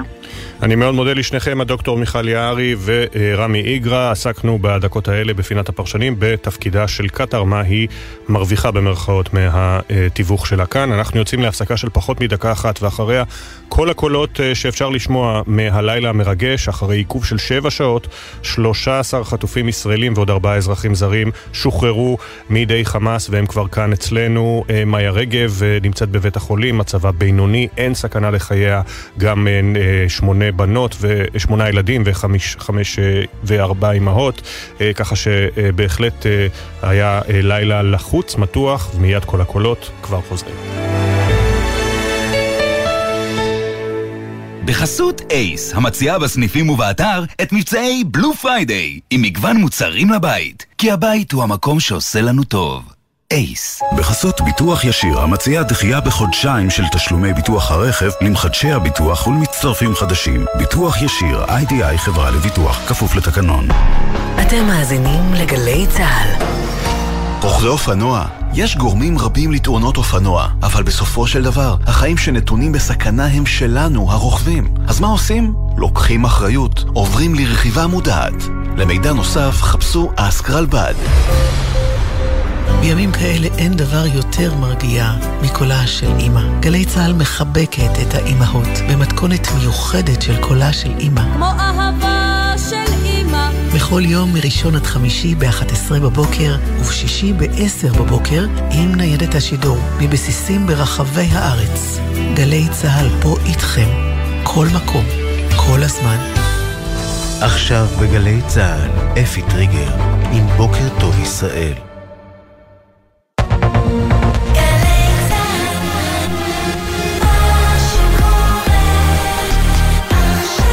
שבע בגלי צה"ל. סוף סוף בבית. אני בטירוף. הקלה מטורפת. ופה נגמר החלק הקטן שלי בסיפור, מאבק לא, לא נגמר. אחרי המתנה מורטת עצבים, הפעימה השנייה של עסקת החטופים הושלמה, ו-17 ישראלים וזרים חזרו לארץ. מיד נהיה עם הדיווחים מבתי החולים על מצב החטופים השבים, ונשוחח עם אביב עברון, אחיה של שושנה ארן, שהתאחדה הלילה עם משפחתה, עם חבר הקבינט השר ישראל כץ על העיכוב בעסקה, ועם דוברת הצלב האדום בישראל. אחר צהריים של ציפיות. אני אעשה כאילו כל מה שצריך, ממש. גם אם זה בינתיים בטלוויזיה, אבל רק לראות אותם. הפך לערב מלא בחששות. לא ממש כיף, כי יש ילדים למשל שהודיעו עליהם, אבל פתאום מתעכב ומתעכב עוד. כבר מחכים להם 50 יום. והסתיים בלילה מלא שמחה. אני לתאר את ההתרגשות שעוברת בנו כרגע. יובל מילר כתבתנו הייתה עם תושבי בארי בכתובתם הזמנית בים המלח ושמעה אותם ביום המורכב כשחלק מחבריהם ובני משפחותיהם מהקיבוץ חוזרים הביתה. הסיפור של ג'ימי. אמר לו, תלך תברח תציל את עצמך. וג'ימי לא הלך. המטפל ג'ימי פצ'קו מהפיליפינים, שטיפל באמיתי בן צבי, זיכרונו לברכה, ונחטף כששמר עליו, שוחרר שלשום משבי חמאס. כתבנו שי ישראל שמע את משפחת בן צבי, שלא עוזבת את מיטתו של ג'ימי. הוא באמת היה משהו מיוחד. היה להם קשר ממש יפה. בוקר טוב ישראל. בוקר טוב ישראל עם אפי טריגר. שלום לכם. 17 החטופים ששוחררו בפעימה השנייה הגיעו אמש לישראל לאחר 50 יום בשבי חמאס, בהם שמונה ילדים, חמש נשים וארבעה אזרחי תאילנד. כולם פונו לבתי החולים סורוקה, שיבא, שניידר ואסף הרופא להערכת מצבם הרפואי. מאיה רגב, בת ה-21, שנחטפה מהמסיבה ברעים, שוחררה אף שהיא מעל גיל 18 בעקבות מצבה הרפואי. הוא מוגדר הבוקר בינוני ויציב ולא נשקפת לה סכנת חיים. חברתה עמית פנחס שוחחה עם גלי צה"ל. מאוד התרגשנו לשמוע את הבשורה. הבטן שלך מתהפכת, אבל את בוכה כי את יודעת שעדיין איתי נמצא בשבי ואת חושבת על מה קרה שהיא תחזור והיא תשמע שעדיין אחי יסם. זה, זה, זה כמו שהלב שלנו היה חצוי, עכשיו הוא עדיין חצוי והוא לא יהיה שלם עד שכולם יחזרו. השחרור התעכב בכשבע שעות בעקבות טענות חמאס להפרת ההסכם מצד ישראל. בממשלה דחו את הדברים וציינו כי חמאס הוא זה שמפר את ההתחייבות שלא להפריד אמהות וילדים, כששחרר את הילה רותם שושני בת ה-13 ללא אמה ראיה שנותרה בשבי חמאס. חמאס. במסגרת הפעימה השלישית, חלק מ-195 החטופים שעדיין מוחזקים ברצועה ישוחררו היום לישראל. גורמים המעורבים במשא ומתן אומרים לכתבנו המדיני יניר קוזין, שאף על פי, שעל פי רשימת המשוחררים ניתן להעריך שהיום לא תהיה הפרדה בין משפחות. דני אנגל, אח של רונן שנחטף עם אשתו ושתי בנותיו, אומר בבוקר טוב ישראל, מחכים ודואגים. דאגה נשארת דאגה. הם אומרים לנו שזה לא היום, הם בקושי יכולים להגיד את זה, כי זה בלתי נסבל. מה, מה, מה אפשר לעשות? זה משהו שאני אומר לעצמי כל, כל דקה כמעט. מה עוד אני יכול לעשות? מוסיף להיות יציב גם הבוקר מצבם של 24 חטופים ששוחררו שלשום בפעימה הראשונה, כולם עדיין בבתי החולים. אמש עשרות אלפי בני אדם המתינו לשחרור יתר החטופים וקראו להשבת כולם בעצרת השבועית בכיכר החטופים בתל אביב. הפעם בסימן 50 יום בשבי. אלון, נכדה של יפה הדר ששבה שלשום, ובן דודו של תומר שנותר בשבי חמאס, אמר על הבמה, חזרתה מעניקה לנו תקווה. לראות את סבתא שלי עומדת על הרגליים, גאה, נותן תקווה. סבתא שלי ביקשה כבר היום להגיע לעצרת. אנחנו חשבנו שזה עדיין מוקדם. אבל אני בטוח שסבתא שלי מסתכלת עלינו עכשיו וגאה. בתמורה לשחרור החטופים שחררה ישראל הלילה 39 אסירים ביטחוניים, בהם שישה תושבי מזרח ירושלים, קטין וחמש מחבלות ששוחררו לבתיהן בשכונות במזרח הבירה, שתיים מהן הורשעו בניסיון רצח, אחרת הורשעה בניסיון לגרימת מוות. כוחות צה"ל עצרו הלילה את המחבל שרצח בחווארה לפני כשלושה חודשים בפיגוע ירי את שי ואביעד ניגרקר, זיכרונם לברכה. הכוחות שפועלים כעת במבצע סיכול טרור במחנה הפליטים אה, ג'נין ערכו סריקות באחד הבתים במחנה. בבית אותר המחבל שנתפס חמוש בנשק M16 ומחסניות וגם עם דגלי חמאס הוא נעצר. נשיא ארצות הברית ג'ו ביידן נשאל הלילה מתי הוא צופה שחטופים נוספים ישוחררו והשיב, מקווה שנראה משהו בקרוב. בכירים בממשל ביידן אמרו לרשת NBC שהם מאוכזבים שעד כה לא שוחררו חטופים בעלי אזרחות אמריקנית וכי יש חשש משותף שחמאס יחזיק באזרחים האמריקנים לזמן רב, זאת כדי לעודד את ארצות הברית ללחוץ על ישראל להפסקת אש ממושכת בלחימה. הבכירים בממשל הוסיפו כי הם מקווים לראות אזרחים אמריקנים ברשימות המשוחררים ביומיים הקרובים. עכשיו העדכונים מגלגלצ. בחסות ביטוח ישיר, המציע דחייה בחודשיים של תשלומי ביטוח הרכב למחדשי הביטוח ולמצטרפים חדשים. ביטוח ישיר, איי-די-איי חברה לביטוח, כפוף לתקנון. כביש ירושלים תל אביב עמוס ממוצא עד מחלף הראל, איילון צפונה עמוס, עמוס מיוספטל עד השלום, בכביש 6 דרומה יש עומס תנועה מבאקה עד מחלף אייל. מזג האוויר ברוב אזורי הארץ כבר מנשבות רוחות ויעשה אביך, בצפון ייתכן גשם מקומי קל, ועד שעות הצהריים ייתכן גשם קל גם בדרום הנגב. בוקר טוב ישראל עם אפי טריגר.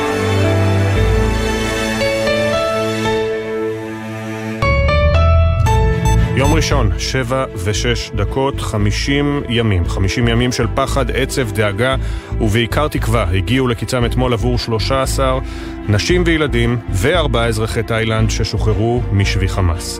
באישון ליל הם הגיעו לבתי החולים בישראל, שם המתינו להם משפחותיהם בהמתנה מורטת עצבים לאחר העיכוב בין שבע השעות. ובינתיים 24 החטופים ששוחררו בפעימה הראשונה מתאקלמים ולאט לאט מבינים שהחלום לחזור הביתה התגשם. אבל יש עוד רבים, רבים מאוד שם, נותרו מאחור. הלוואי שנזכה לראות גם אותם חוזרים הביתה. הבית ששקט בדרומו ובמרכזו כבר 48 שעות, עדיין דרוך. שר הביטחון והרמטכ"ל אמרו אמש כי מיד בתום הפסקת האש צה"ל ישוב לתמרן ברצועה. עד אז אפשר לומר נועם, אור ונועם אביגדורי, עלמה, שירי, נוגה, שרון, שושן, עדי, נווה, יהל, הילה, אמילי ומאיה, ברוכים השבים, חיכינו לכם. סיכום היממה האחרונה בקולות. מה אמא אמרה עליי? שהלכנו הביתה. שחלמת שהלכתם הביתה? הנה, עכשיו החלום מתגשם, אנחנו בבית, זהו, אנחנו עוד מעט הולכים לבית שלנו. אנחנו נחזור מיד בסוף הפסקת האש, לתקוף בעזה, לתמרן בעזה. נעשה את זה גם כדי לפרק את חמאס, גם כדי לייצר לחץ גדול מאוד, כדי להחזיר כמה שיותר מהר וכמה שיותר חטופים עד האחרון שבהם. הזרוע הצבאית של חמאס מפרסמת הודעה רשמית מטעמה והיא אומרת שהיא מעכבת את שחרור החטופים בפעימה השנייה. היא מאשימה את ישראל באי קיום שני סעיפים מתוך ההסכם. רואים כעת בשידור חי את השיירה של הצלב האדום שמגיעה למעבר אה, רפיח ומתחילים כבר לזהות חלק מהחטופות והחטופים. רגעים מאוד מאוד אה, מרגשים, מאוד דרמטיים כאן אה, בקיבוץ בארי, בעצם בים המלח. כולם צופים בהקרנה, הצליחו לזהות כבר ארבעה אנשים שנחשפים מהקיבוץ. נועם אביגדורי, שרון אביגדורי, נועם אור ועלמה אור. בשיירה הזו 12 חטופים משוחררים. עוברים כאן, כמה חיכינו להם, כמה ציפינו לראות אותם.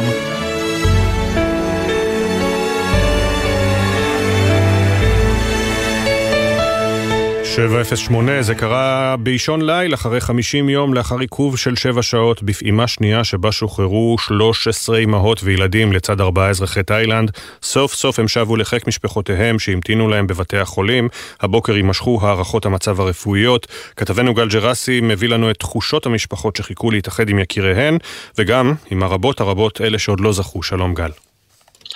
כן, שלום אפי, אחרי 50 יום של געגוע אינסוף ועוד עיכוב של כמה שעות בחסות השקרים של ארגון הטרור חמאס, הגיעו לארץ 13 הישראלים ששוחררו וארבעה אזרחים זרים.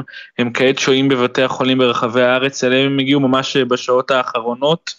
מבין 13 הישראלים שחזרו למשפחותיהם, שמונה ילדים וחמישה מבוגרים, נועה אביגדורי בת ה-12 ביחד עם אמה שרון בת ה-52, שתיהן מהוד השרון, הן נחטפו מקיבוץ בארי, נוגה וייס בת ה-18 ואימה שירי בת 52, הן חזרו ארצה, אבל אילן, ו... אילן וייס, אביה של נוגה, עדיין נעדר.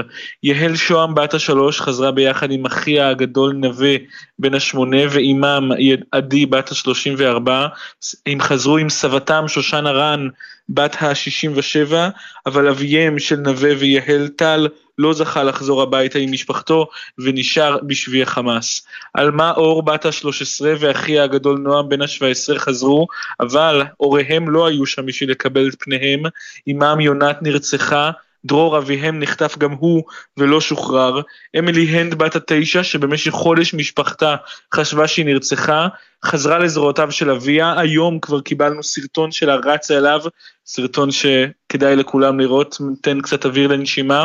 הילה רותם בת ה-13 חזרה אבל עקב הפרת ההסכם של חמאס, לפיו הוא לא יפריד בין משפחות אימה, בין משפחות, אימה של הילה, ראיה לא שוחררה, מקרה דומה גם עם המשוחררת מאיה רגב, בת ה-21, שנחטפה מהמסיבה ברעים וגם נפצעה ב...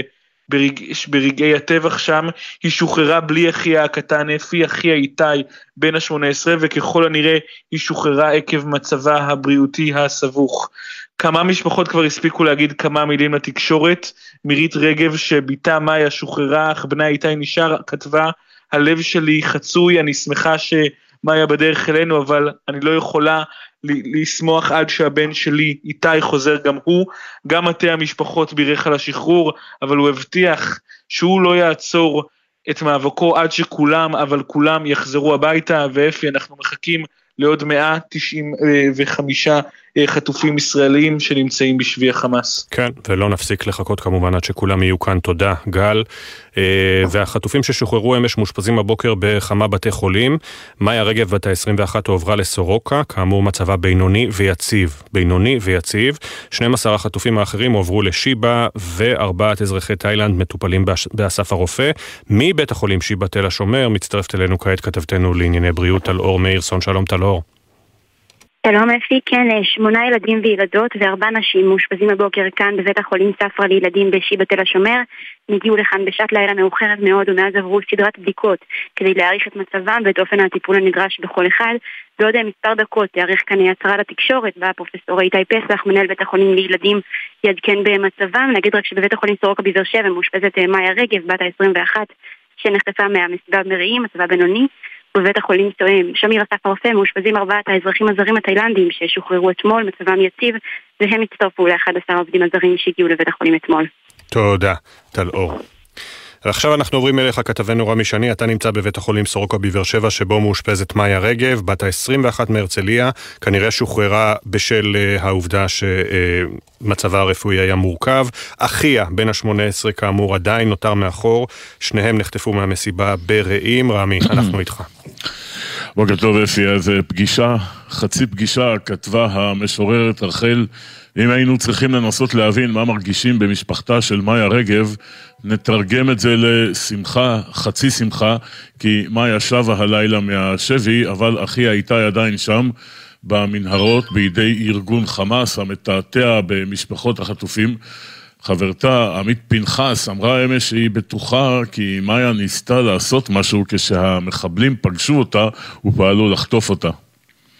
אין לי ספק שהיא ניסתה להפעיל עוצמה. אה, בתיאורים שלי ולפי מה שאני חושבת, יש לי איזה מין הרגשה שקודם כל אה, הצליחו לקחת מהמושבים הקדמים, כי הם נחטפו מרכב אה, של שתי דלתות. אז בעיניי הם הצליחו לחטוף את אחיה מהמושב הקדמי, ומאיה לא הייתה משאירה אותו לרגע לבד. אז או שהיא נלחמה על שניהם, או שהיא די כאילו אמרה, אין מצב שהוא הולך לשם לבד. והיא נלחמה אפי כי אה, מדובר בצעירה שבשירות הצבאי הייתה מדריכת ספורט אחרי קורס מפרך אה, במכון וינגייט, בהחלט אה, צעירה עם הרבה מאוד כושר. רגב הגיעה אמש לכאן למרכז הרפואי סורוקה בבאר שבע. היא נראתה מהלכת ונעזרת בקביים, מצבה מוגדר עתה בינוני ויציב. הוכן לה כאן משכן לה ולבני משפחתה, גם תיבת שוקולדים שמו על מיטתה. וברכה לשובה, היא תעבור סדרת בדיקות וטיפולים, אבל נראה שמצבה טוב מחשש שהוא עלה, משפחתה עימה, והם מקווים אותה לשחרור המהיר של הבן איתי, אפי. תודה, רמי. אנחנו נחזור על זה כל הזמן, מקווים לשחרור המהיר של אה, כולם ולא נניח לזה. אני בטוח שגם למשפחות לא יניחו לזה. אה, אנחנו מבינים, כמו שסיפרה לנו קודם טל אור, שבבית החולים אה, שיבא אה, עומדת להתחיל אה, בקרוב מאוד הצהרה של הדוקטור פסח, עדיין זה לא קורה, אה, של הדוקטור פסח לגבי מצבם של הילדים שמטופלים אה, שם. אה, ועוד מעט יהיה איתנו גם אה, אביב אה, הברון, אה, ששישה מבני משפחתו שוחררו. אתמול, ואנחנו אה, כעת, אה, כאמור, פונים אל בית החולים שיבא, טלאור מאירסון, חוזרים אלייך. כן, אפי, אנחנו מחכים לתחילת ההצהרה של הדוקטור איתי פסח, מנהל בית החולים ספרא לילדים בשיבא תל השומר, פרופסור איתי פסח. שמונה ילדים וילדות וארבע נשים הגיעו לכאן ממש בשעת לילה מאוחרת, כמעט לפנות בוקר, מאז הם עברו סדרת בדיקות. כשתתחיל ההצהרה אנחנו נוכל להתעדכן במצבם. הם מצטרפים כמובן לארבעת האזרחים הזרים שמקבלים טיפול בשמיר אסף הרופא ולמאיה רגב שמקבלת אה, טיפול אה, בסורוקה. אמ, כן, ממש עוד אה, מספר, כמה רגעים אנחנו נוכל לראות את הפרופסור איתי פסח. כן, ואנחנו מבינים, טל אור, שכמובן כמו שראינו שלשום ובבתי חולים אחרים, בבית החולים ספרא, נערכו מראש לילדים עם צעצועים, עם צוות מקצועי נרחב, נכון? כן, בבית החולים נערכו באמת עם כל מה שצריך, גם מבחינת צעצועים וחדרים בשביל התחושה וגם מתחם נפרד שבו מקבלים טיפול לילדים החטופים נפרד גם משאר המטופלים, גם ממנו התקשורת, רק גורמי ביטחון, גורמים מטפלים והמשפחות שלהם יכולים להיכנס לכאן, ובאמת אפשר היה לראות תמונות יפות מאוד של בובות וצעצועים שמחכים להם ליד המיטות המתאימות בבית החולים ספרא לילדים. אנחנו מקווים שזה לפחות קצת הקל על המעבר, על הנחיתה. כן, בהחלט גם אנחנו מקווים. אז uh, עוד מעט, כאמור, אנחנו נשמע את הפרופסור פסח, הפרופסור פסח. Uh, בינתיים אנחנו ככה רואים גם uh, במסכים אצלנו את התמונות המרגשות uh, של הילדה שרצה לזרות אב של אבא, הפעם זו אמילי שרצה לזרות uh, אביה אתמול, אמילי הנד, uh, שבמשך uh, תקופה ארוכה בני משפחתה חשבו שהיא נרצחה uh, בטבח של uh, שבעה באוקטובר, uh, ואנחנו רואים ככה שהפרופסור uh, פסח כבר uh, מתמקם לו מול uh, המיקרופונים, אבל עוד מעט נהיה איתו. תחילה ג'קי חוגי, ג'קי חוגי, פרשננו לעניינים ערביים. שלום. ג'קי? לא, ג'קי חוגי לא איתנו, אז אנחנו כאמור נמצאים הבוקר במעקב.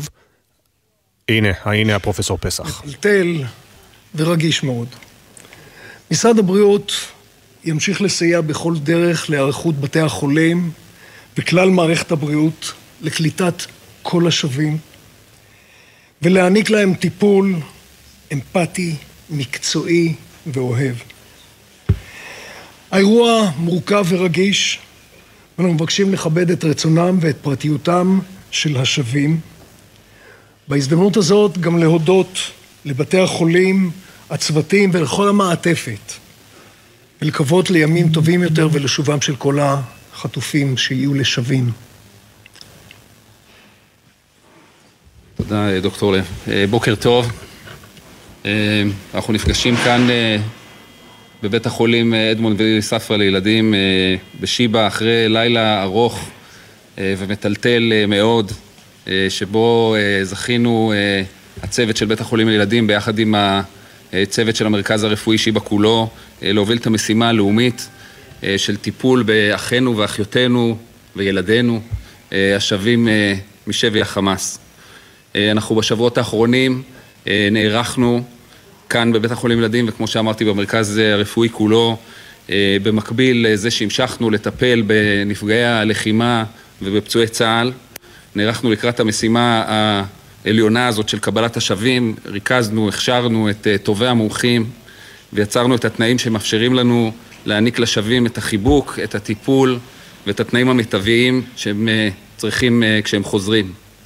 באמת אמש, אחרי לילה ארוך מאוד של ציפייה מטלטלת, סביב השעה שלוש וחצי הועברו לבית החולים 12 שבים ובהם נשים וילדים רבים.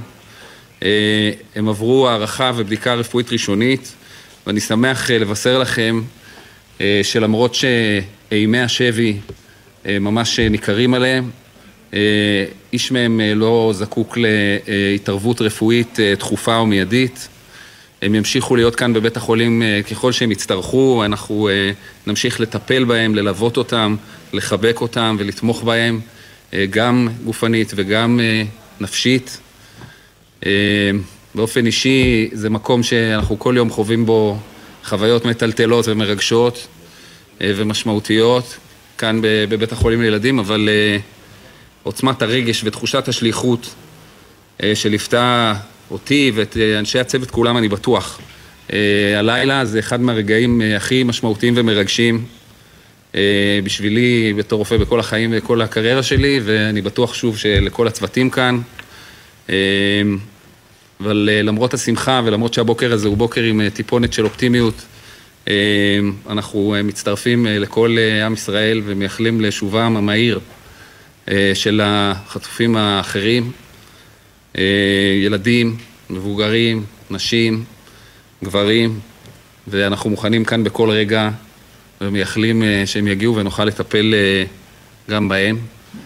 אני רוצה לנצל את ההזדמנות הזאת להודות לאנשי הצוות המדהימים של בית החולים אדמונד ולי ספר לילדים ושל המרכז הרפואי שיבא, שבאמת אתם צריכים לראות את הנחישות וה, והרגישות שבה הם נמצאים פה. הם אחרי ימים מאוד ארוכים של הכנות, ובכל זאת אף אחד מהם לא מסכים ללכת הביתה, הם נשארים פה ויישארו פה כל, ככל שיהיה צריך.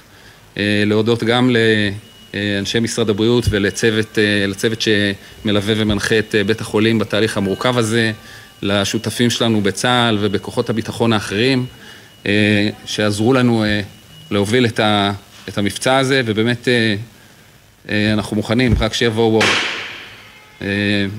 רוצה לאחל לכולנו בוקר קצת יותר טוב, ואני מקווה להתראות איתכם שוב בקרוב באותה סיטואציה.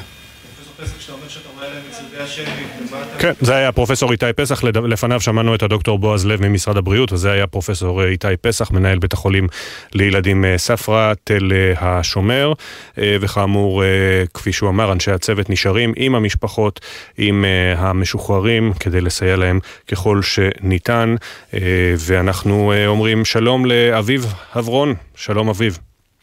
שלום, שלום, בוקר טוב. בוקר טוב, ככה שומעים קצת רווחה בקולך. Uh, כן, הבוקר הזה הוא uh, טוב מאוד uh, יחסית, uh, למרות שלא היה לפניו uh, לילה. Uh, אנחנו היינו ערים uh, כל שעות הלילה. Uh, קיבלנו את uh, בני המשפחה שלנו uh, ברגע שהם הגיעו uh, לבית החולים שיבא, הרבה אחרי שעות מורטות עצבים uh, בגלל העיכוב ש... שחל אתמול בהגעה שלהם. אבל מהרגע שראינו אותם וחיבקנו ודיברנו, אז אולי אפילו אפשר להגדיר את זה כאושר. כן, אז אני מודה לך מאוד כמובן שנשארת ער לדבר איתנו, או שגם אפילו מההתרגשות אני מניח שקשה לדבר אולי על עייפות. אין עייפות, ועם כל הכבוד ויש המון, לא נשארתי על כדי לדבר איתכם, אלא פשוט היינו פה ערים כל השעות האלה, גם כדי טיפונת להתחיל לדבר, להבין עד כמה שאפשר במעט השעות האלה, את ההתחלה של ההתחלה של מה שעבר עליהם, מה שעבר עלינו בתקופה הזאת, הרבה אדרנלין, הרבה שמחה, וכן, הגיע הבוקר. אז אחותך שושן שוחררה יחד עם בתה עדי שוהם והנכדים יהל ונווה, וגם קרובי המשפחה, משפחת אביגדורי, שרון, ושרון בת ה-52 ונועם בן ה-12. נועם בת ה-12. בת ה-12, סליחה, כן. נועם בת ה-12. כן, כן, וספר לנו, הצלחתם לדבר איתם או שאתם עוד לא ממש... אנחנו, קודם כל באופן מובן, אני לא יכול להיכנס לפרטים ולא רוצה ברור. להיכנס לפרטים, אני רק אגיד שמקבלים את הזמן שלהם אה, לאט לאט אה, הכל אה, יקרה איך שהם רוצים ומתי שהם רוצים אה, אף אחד לא לוחץ אותם, כולם מבינים את הסיטואציה זאת שהסתיימה אתמול וזאת שמתחילה היום אה, וברור שזה ייקח זמן, אבל באמת שאני לא יכול להיכנס מעבר לזה. כמובן. אה, ספר לנו קצת על השעות מורטות העצבים אתמול כשחמאס התחיל לשחק משחקים. אה, השעות היו אכן אה, מורטות, אה, אנחנו כן קיבלנו אינדיקציות לאורך הדרך מהגורמים הרשמיים ומהליווי שצה"ל מעניק למשפחות שצריך לשמור על אופטימיות ושזה ייפתר בשלב מסוים ואכן כך קרה ובכל מקרה השעות האלה הם שום דבר לעומת 50 הימים שקדמו להן, אה, אה, עזוב אותנו, בטח ובטח על, על כל אלה שהיו בעזה, במקום לנהל ולהמשיך את החיים הרגילים שלהם שהיו עד לפני 50 ימים. כמובן, ואתה אומר שאתם נותנים להם את הזמן שלהם כמובן, ולא, בכל, אני לא מבקש ממך להיכנס לפרטים כמובן, אבל נותנים להם את הזמן שלהם, ועוד יבוא הזמן שבו אולי תשאל את, נגיד את אחותך מה היה שם. אה, עוד יבוא הזמן, אבל ממש לא אה, בקרוב, ואני גם מניח שאני לא אשאל, אלא אני אחכה לראות האם היא רוצה לספר, אה, וככה גם האחרים. מה חשוב לך למסור למשפחות של 195 החטופים שעדיין לא שוחררו, בהם גם כמובן קרובי משפחתך? כן, אני חושב שאת המובן uh, מאליו, שאנחנו uh, לגמרי ממשיכים במאבק.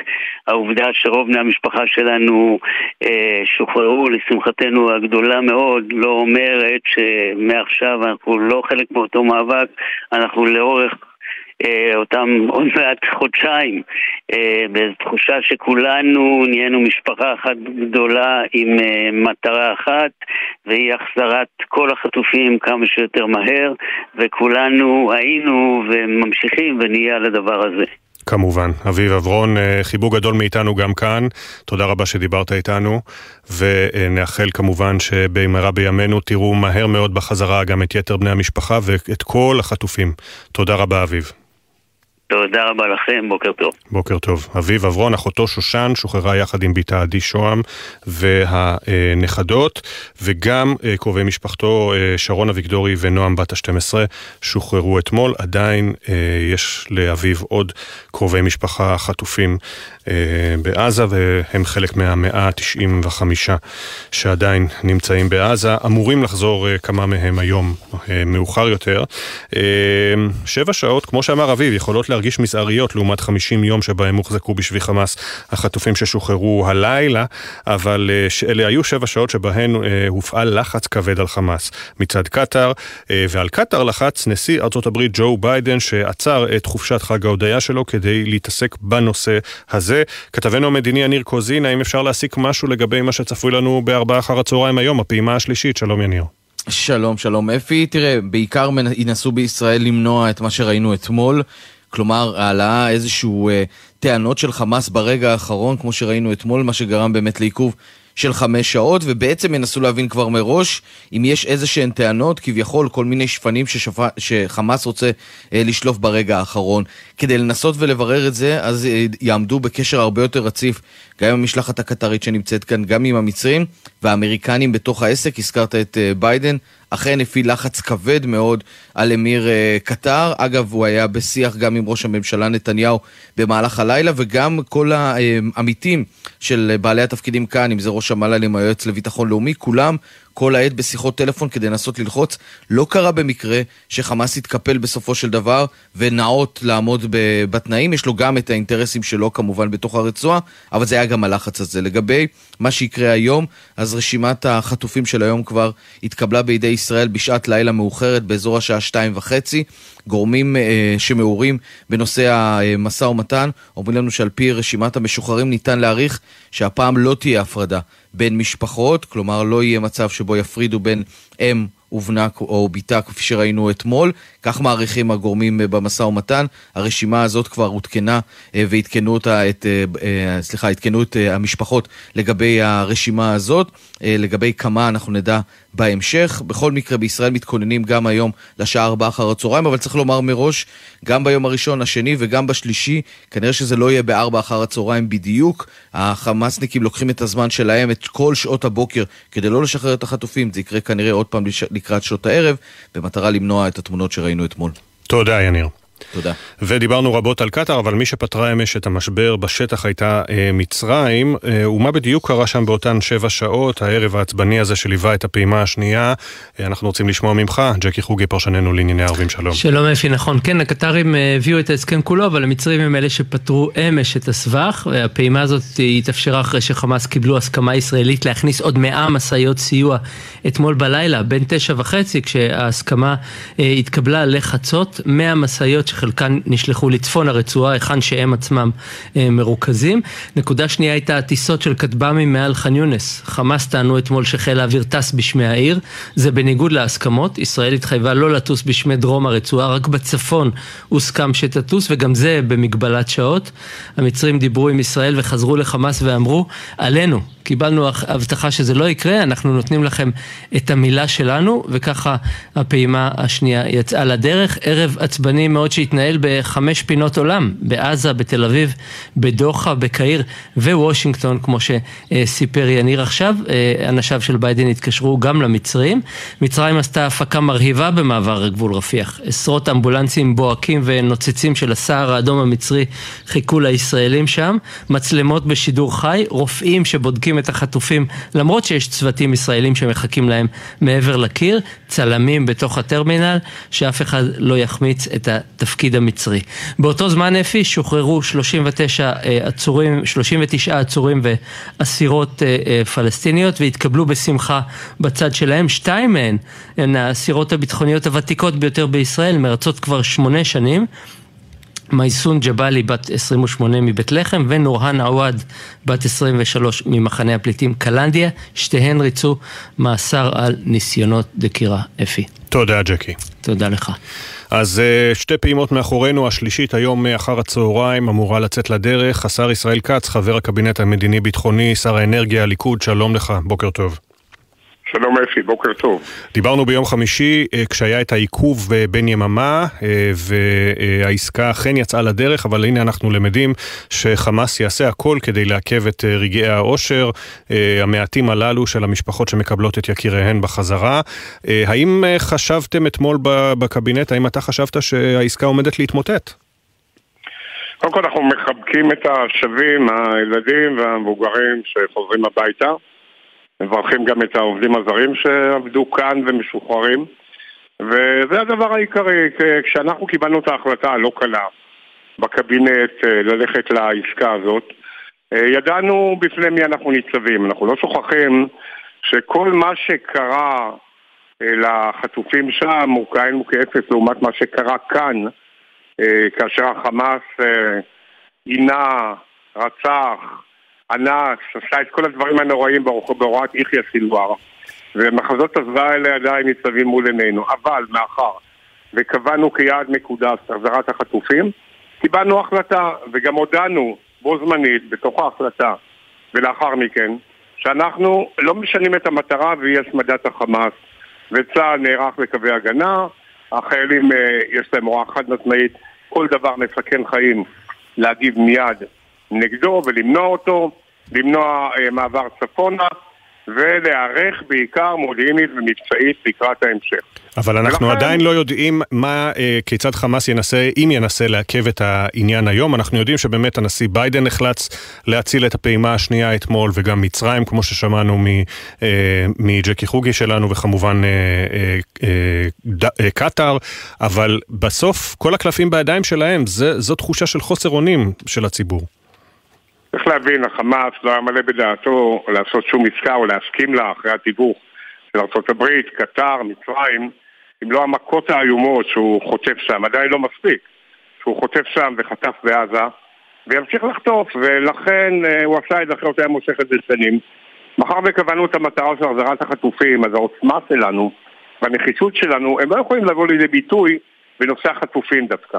קבענו ואמרנו, אם הם יפרו את העסקה, יסברו את העקרונות שלה, אז היא בטלה ומבוטלת, אבל כל עוד זה בתוך מתווה שמאפשר לנו להחזיר עוד קבוצה ועוד קבוצה, ואנחנו מדברים על 50 בארבעה ימים הראשונים, ואולי עדיין אפשר יהיה יותר בעוד יום-יומיים, אנחנו נעשה את זה. כאן זה לא המקום להפגין את העוצמה, אני רואה, שומע כל מיני הערות, מה סינואר רוצה לישראל. הוא לא עושה, אנחנו פועלים מתוך הערכים שלנו. מתוך ערבות ההדדית, מתוך ראיית קדושת החיים. ולכן זה לא מפגין, זה לא מראה על חולשה, זה מראה על עוצמה. וזה ניצחון גדול על כל חטוף וחטופה שחוזרים הביתה. אבל האגרוף שהפעלנו הוא מתעצם והוא יכה.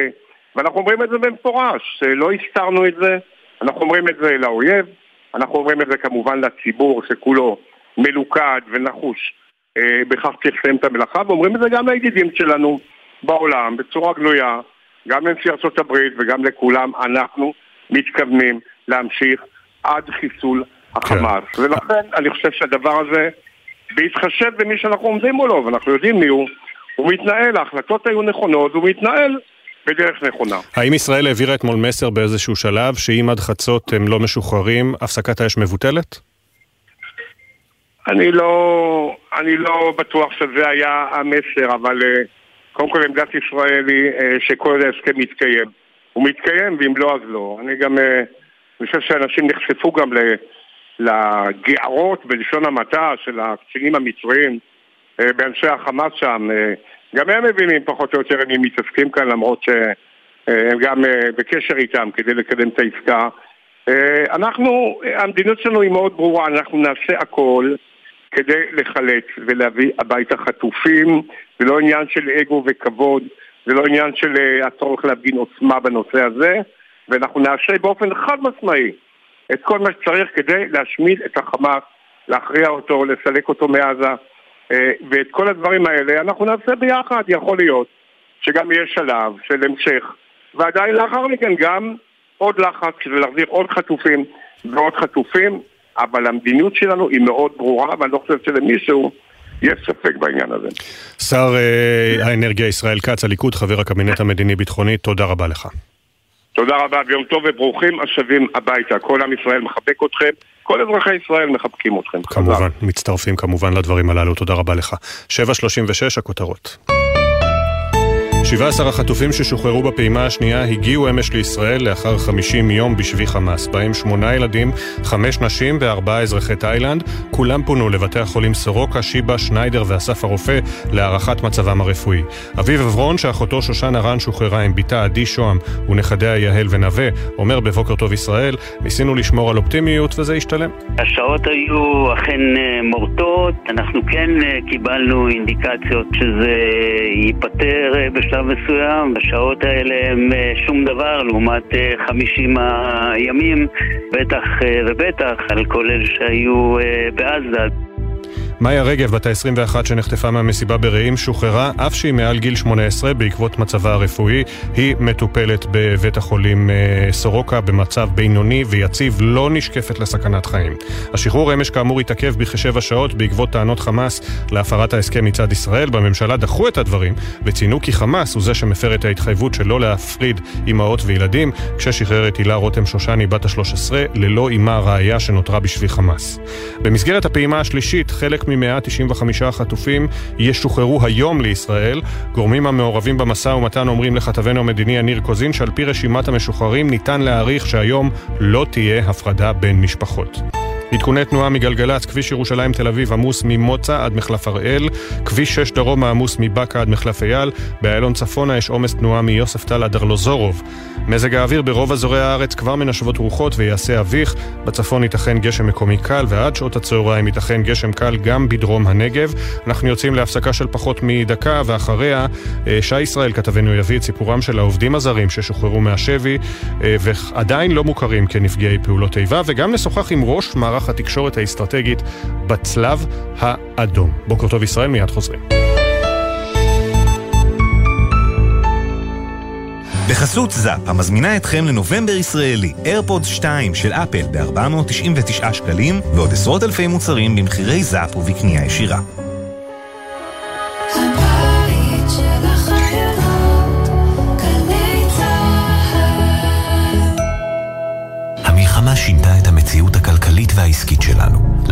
משרד האוצר ורשות המיסים קידמו מתווה פיצויים רחב היקף הנותן מענה לכל העסקים במדינה.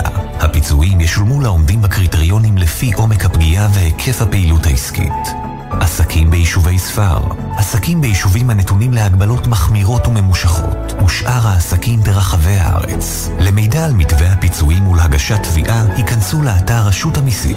יחד ננצח, ונמשיך להניע את גלגלי המשק במלחמה ובשגרה. בצל ימי החירום והמלחמה, בוודאי יש לכם שאלות משפטיות רבות. בעקבות זאת, מפעיל משרד המשפטים מוקד להכוונה משפטית העומד לרשות כלל הציבור במדינה, כוכבית 6085.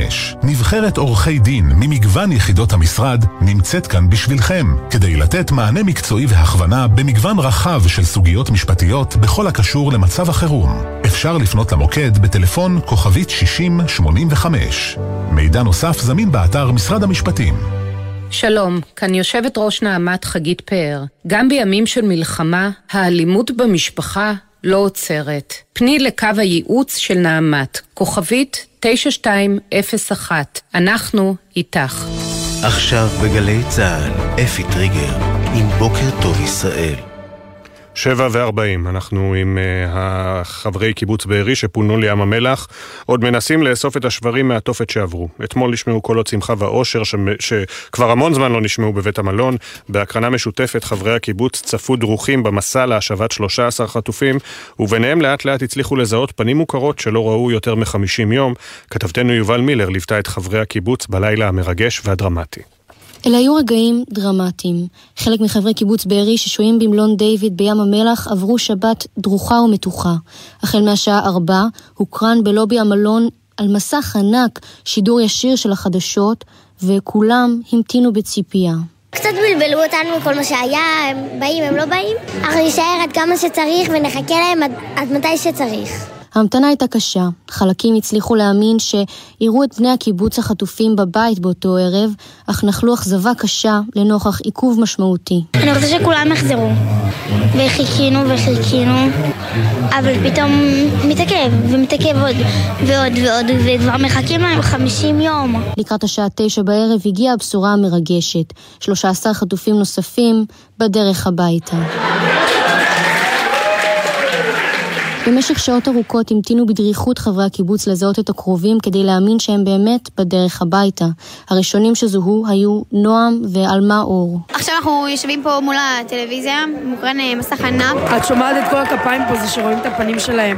אני מזהה פה, ראיתי את עלמה, שהיא משחקת כדורעף עם, עם, עם, עם, עם הבת שלי, החברות הכי טובות, ואני רואה את נועם.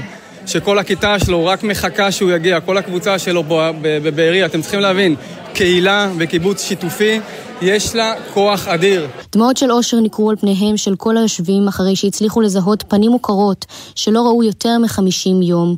את בית המלון בים המלח עפפה אתמול שמחה מעולה בחששות ודריכות לקראת הבאות. על סף דמעות, חלק כבר עם דמעות, תקווה, תקווה להמשך שכל החטופים יחזרו וגם ברגע הזה חשוב לציין, עד שאחרון החטופים לא חוזר, אנחנו לא מפסיקים. נכון, יש לנו את העשר דקות, רבע שעה, אולי גם קצת יותר. רואים את החברים שלנו, את המשפחות שלנו, באמת, את כל האנשים שאנחנו אוהבים, אבל זה חלק. וכשזה היה רשמי, הוסרו תמונותיהם של המשוחררים הטריים מבארי מלוח תמונות החטופים בכניסה למלון דיוויד בים המלח. זה היה ערב אה, ארוך. מלא בלחץ, פחד וסטרס וחרדה. האמנו וחיכינו לרגע הזה. אין תמונת ניצחון עד שכולם חוזרים. זה כזה מרגש. אתמול בהחלט היה יום חג למשפחת בארי, שמחה שלא מעט זמן לא זכו לחוות. הילה רותם, שירי ונוגה וייס, שושן ארן, עדי שוהם וילדיה נווה ויהל, שרון ונועם אביגדורי, נועם ועלמה אור ואמילי הנד בבית, אך כבר כנראה מהבוקר כל חברי הקיבוץ יצטרכו לאגור כוחות למסע ארוך ומייגע עד להשבת כל החטופים.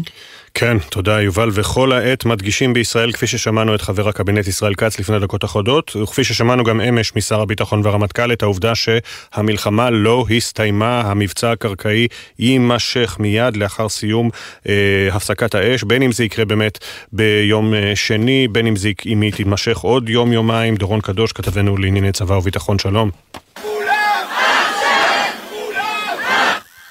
דורון איתנו?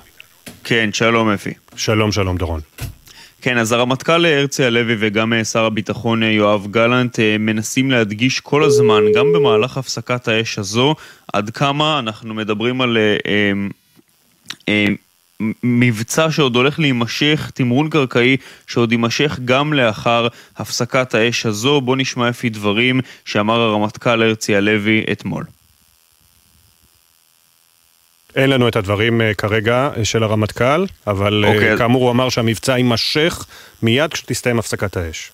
נכון, אז נגיד שהרמטכ"ל הלוי אמר את הדברים הבאים, הוא אמר, אנחנו השלמנו את הקבוצות הראשונות של החטופים שחזרו ארצה, כל אחד תורם את החלק שלו למלחמה, אנחנו לא מוכנים, לא מתכוונים ולא רוצים לעצור את המאמץ הזה לפני שהבאנו חזרה את כל החטופים. יש לנו חובה מוסרית עליונה להחזיר אותם חזרה, ועוד מתייחס הרמטכ"ל למה שצה"ל עושה בזמן הפסקת האש, והוא אומר, את ההפוגה שיש לנו עכשיו, אנחנו מנצלים כדי ללמוד, כדי להכין טוב יותר את היכולות שלנו, וגם כדי לנוח, ומיד בסוף הפסקת האש נשוב לתקוף בעזה, לתמרן בעזה, גם כדי לפרק את חמאס וגם כדי לייצר לחץ גדול מאוד כדי להחזיר כמה שיותר חטופים.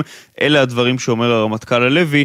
אתמול שר הביטחון גלנט היה בתוך שטח רצועת עזה, קיים שם הערכת מצב בפעם הראשונה בתוך הרצועה עם הכוחות, וגם הוא אמר דברים דומים והבהיר את זה, כשהדברים האלה פורסמו גם בזמן אה, שהמגעים מול חמאס היו, אה, אה, התנהלו אותם מגעים על הקושי שהתנהל סביב שחרור הפעימה השנייה של החטופים אתמול, היה שם גם איזשהו איום מרומז לחמאס, שאם המגעים לא יצליחו, ואם בסופו של דבר... לא ישוחררו החטופים, ישראל תחזור להילחם ולתמרן בתוך הרצועה. תודה, דורון קדוש כתבנו לענייני צבא וביטחון. תודה. אנחנו רואים את אה, כל, כל ערב אה, מאז שישי מחכים אה, לבשורה שהחטופים שמשוחררים בפעימה הנוכחית יימסרו לידי אנשי הצלב האדום ואנחנו מדברים עכשיו עם ראש מערך התקשורת האסטרטגית בצלב האדום, פטריק אריי, שנמצאת כאן בתל אביב.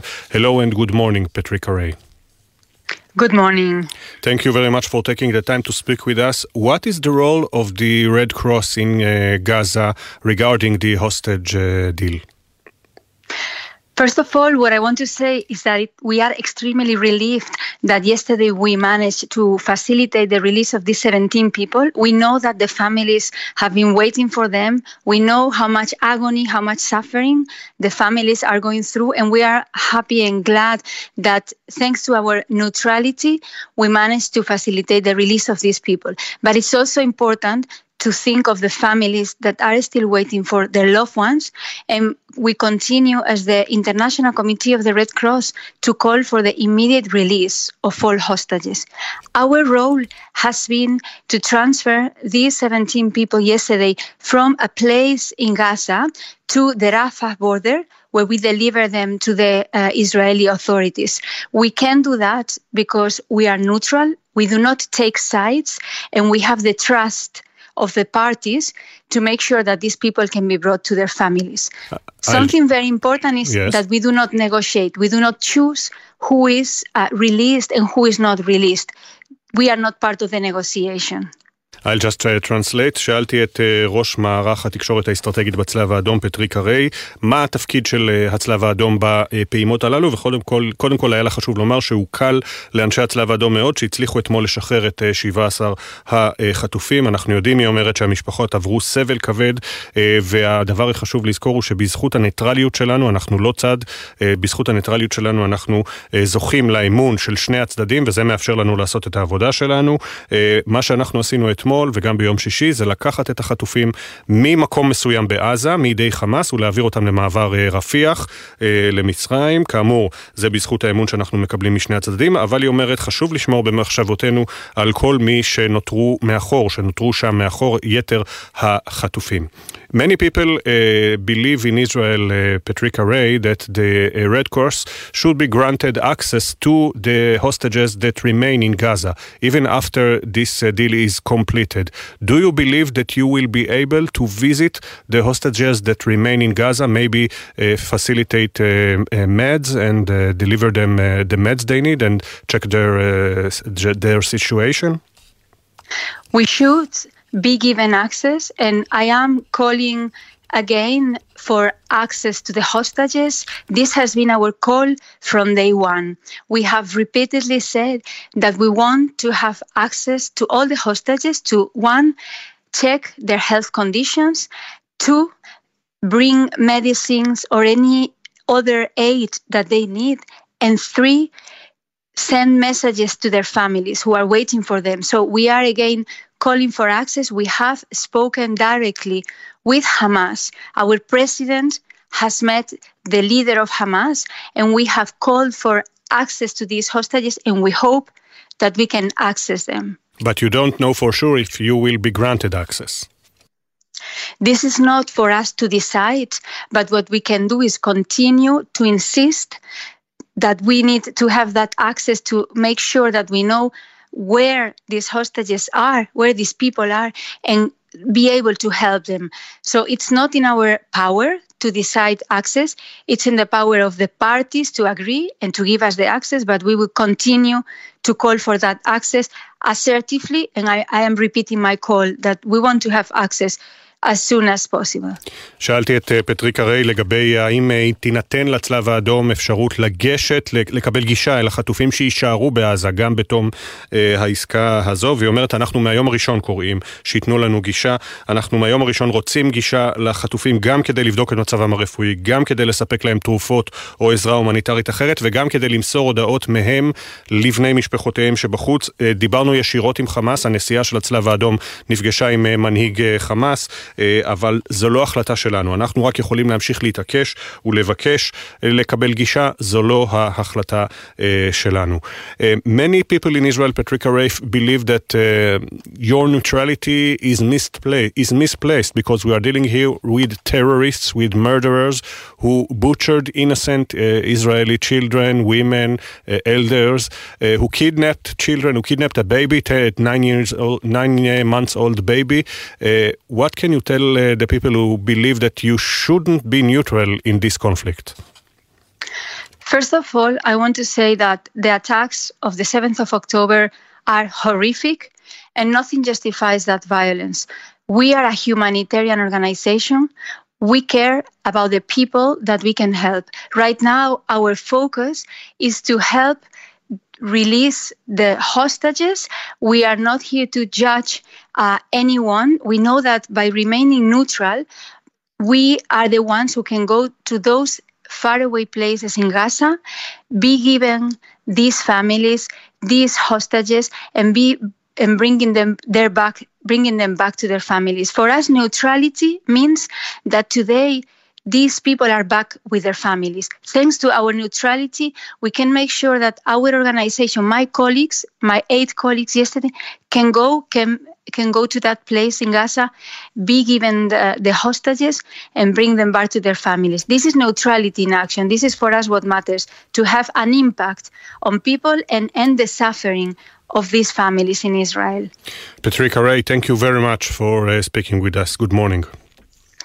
Thank you to you. Thank you, everyone. Thank you. Good morning. Good morning. רק אני אתרגם את השאלה האחרונה, שאלתי אותה, האם את, את, את בטח שומעת את הקולות בישראל שאיך אפשר להיות ניטרלי מול ארגון רצחני שטבח פה במאות בני אדם וחטף תינוק בן תשעה חודשים וחטף נשים מבוגרים וח, ורצח נשים, ילדות וילדים ומבוגרים, אז היא אומרת, קודם כל, שום דבר לא מצדיק את הטבח שנעשה ב-7 באוקטובר, שום דבר לא מצדיק את המעשים הללו. אבל אנחנו ארגון הומניטרי שרוצים לעזור למי שאפשר, ואנחנו לא שופטים אף אחד. הניטרליות הזו מאפשרת לאנשינו להגיע למקומות המרוחקים בעזה ולשחרר את החטופים, להביא את החטופים מידי חמאס למעבר רפיח. הניטרליות הזו מאפשרת לנו לסיים את הסבל של חלק מהמשפחות ולייצר את ההשפעה שלנו בעניין הזה. בלי הניטרליות הזו כנראה שלא הייתה מתאפשרת העסקה הזו, כך פטריקה ריי, שהיא ראש מערך התקשורת האסטרטגית של הצלב האדום, נמצאת כאן בתל אביב. עכשיו, 7.53, נשמע את הקולות מהעצרת הגדולה אמש למען שחרור כל החטופים בכיכר החטופים בתל אביב, אנה פינס הייתה שם. את השעות מורטות העצבים של אמש בחרו רבבות, בהם בני משפחות החטופים, להעביר ברחבת מוזיאון תל אביב, הלוא היא כיכר החטופים והנעדרים. בין השלטים, הסרטים הצהובים, החולצות, הדיסקית ובעיקר הפרצופים שניבטים מכל עבר. אלון, נכדה של יפה הדר, ששוחררה בליל שבת, נאם בהתרגשות על הבמה. לראות את סבתא שלי עומדת על הרגליים, גאה, חזקה, ובעיקר מעוררת השראה, נותן תקווה. סבתא שלי ביקשה כבר היום להגיע לעצרת כדי לתמוך. אנחנו חשבנו שזה עדיין מוקדם, אבל אני בטוח שסבתא שלי מסתכלת עלינו עכשיו וגאה. בן דודו של אלון, תומר, נשאר בשבי ולא צפוי להשתחרר בעסקה הנוכחית. ערפל כבד עדיין רובץ גם על ראשיהם של בני משפחת גורן, שבה אם המשפחה, מאיה, בת 56, נחטפה מניר עוז, ושובל צרפתי, אחותו של אופיר, שנחטף מהמסיבה ברעים. הם זעקו על הבמה. קבינט, אל תאפשר את הסלקציה הזאת. האמרה כולם, כולל כולם, היא לא סיסמה, היא משימת חייכם. ובאחריותכם בכל רגע ביום להסתכל לחטופים שלנו בעיניים ולהבטיח להם שלא תעבור עוד עסקה אחת בלעדיהם והפעם לא תשכחו את הדברים. עסקת 50 החטופים נותנת לנו תקווה לשחרור יקירנו. אנו דורשים מממשלת ישראל להמשיך ולפעול ולעשות הכל כדי להחזיר את כולם. לאורך כל העצרת כמיטב הקלישאה, הגוף בכיכר החטופים, אבל הלב והראש בעזה, ובעיקר בהמתנה דרוכה מאוד לעדכונים את תהליך שחרור החטופים המתעכב. ברבע לתשע מנחת העצרת סיון כהן סבן מודיעה שחדשות טובות מתחילות להגיע. חברים, התחייבנו לעדכן אתכם, גורמים מצרים וישראלים מבטיחים כי העסקה תתרחש תוך זמן קצר. כשיהיה מה לעדכן, אנחנו נעדכן אתכם. לפני סיום העצרת עלה לנאום אייבי מוזס, יושב ראש ארגון נפגעי פעולות האיבה, ששכל את אשתו ואת בנו. הוא פנה לראש הממשלה נתניהו, אמר שחרור החטופים שווה את מחיר העסקה. בשביל החיבוק של הילד שראינו הבוקר עם אביו ומשפחתו, אני מוכן שישחררו את הנבלה שרצח בדם קר את רעייתי עופרה ובני טל בן החמש. אחרי סיום העצרת מרבית הקהל התפזר, אבל עשרות נשארו להתרגש בכיכר לתוך הלילה, וגם לצעוק שאיש לא ישכח את כל מי שעדיין שם. לכל איש יש שם, מלבד 26 ילדים ואנשים הישראלים, שוחררו בסוף השבוע 14 אזרחי תאילנד ואזרח הפיליפינים. נטווארי מול קאן, סנטי בון פרום, בון תום פן קונג, מון קול פג'ו אבון, ווי טון פומי, ווי צ'אי קלפת, בנצ'ה קונג מני, בודי סנג בון, אוטאי טונסי, אוטאי סנג וון אן, נטפון אנקאו, קומורית קוצ'ומבה, אונצ'ה אנגקוו, מאני ג'ירצ'אט וג'ימי פצ'קו מהפיליפינים, שי ישראל עם הסיפור. אחרי 50 ימים אנחנו שמחים לגלות שהחטופים חוזרים, חוזרים בחיים. גם כאלה שלא היינו בטוחים שהם אה, חטופים. נראה שישראל לוקחת מאוד בתשומת לב את החזרה של השבויים אה, מתאילנד, קיבלו ויקבלו סיוע נפשי בשפה התאילנדית, קשר עם המשפחות, זה רגע מאוד מרגש. כך בירכה אמש דוקטור יעל קורלנדר מקבוצת הסיוע לעובדים תאילנדים שסייעו בכתיבת מתווה קליטת החטופים הזרים. כל 15 החטופים ששוחררו עד כה מטופלים באסף הרופא על ידי גורמי המקצוע. בין השבים מתאילנד נמצאת חטופה אישה אחת בשם נטווארי מולקן. התפרסמו אתמול תמונות של המשפחה שלה בתאילנד ששמחה מאוד משובה. חלק מהחטופים ששוחררו אפילו לא הופיעו ברשימות החטופים, והיה חשד שהם נרצחו ב-7 באוקטובר. למשל בת זוגו של פועל החקלאות וויצ'אי קלפת, שעבד בקיבוץ ניר עוז, כבר התבשרה על מותו, אך שמחה לגלות שהוא בריא ושלם אחרי ששוחרר מהשבי. מי שעוד עבד בקיבוץ ניר עוז זה המטפל הפיליפיני ג'ימי פצ'קו. ג'ימי טיפל באבא שלנו מאז נובמבר 2019. הוא באמת היה משהו מיוחד גם בהשוואה. ואבא שלי היה קשור אליו והוא פינק אותו. היה להם קשר ממש... אה, ממש יפה. ברגע הראשון שמשפחת בן צבי שמע שהמטפל המסור של אב המשפחה, אמיתי זיכרונו לברכה, שוחרר, הם מיד הגיעו ללוות אותו בבית החולים אסף הרופא. אגר מספרת. אימא שלי נפטרה לפני שבע שנים ואבא שלי נשאר לבד. ומחלת הפרקינסון, אה, איתה הוא התמודד בשנים האחרונות הלכה והחמירה. ג'ימי טיפל בו במסירות רבה, ובשביעי לאוקטובר גם ג'ימי וגם אבא הם היו בממ"ד, ירו באבא וחטפו את ג'ימי. מאז 7 באוקטובר אחרי האסון הכבד הם היו בקשר צמוד עם משפחתו. עכשיו, כשג'ימי השתחרר, הם שמעו ממנו איך היה איתו עד הרגע האחרון. ג'ימי סיפר לנו על הרגעים האחרונים של אבא, שהם שניהם היו בממ"ד. הוא מספר שאבא אמר לו, תלך, תברח, תציל את עצמך. וג'ימי לא הלך. מתוך 11 הזרים ששבו שלשום ארצה, ארבעה אזרחים זרים מוגדרים כשוהים בלתי חוקיים, גם עוד לפני 7 באוקטובר. לעובדה שהם נמצאו כאן באופן לא חוקי יש משמעות רחבה.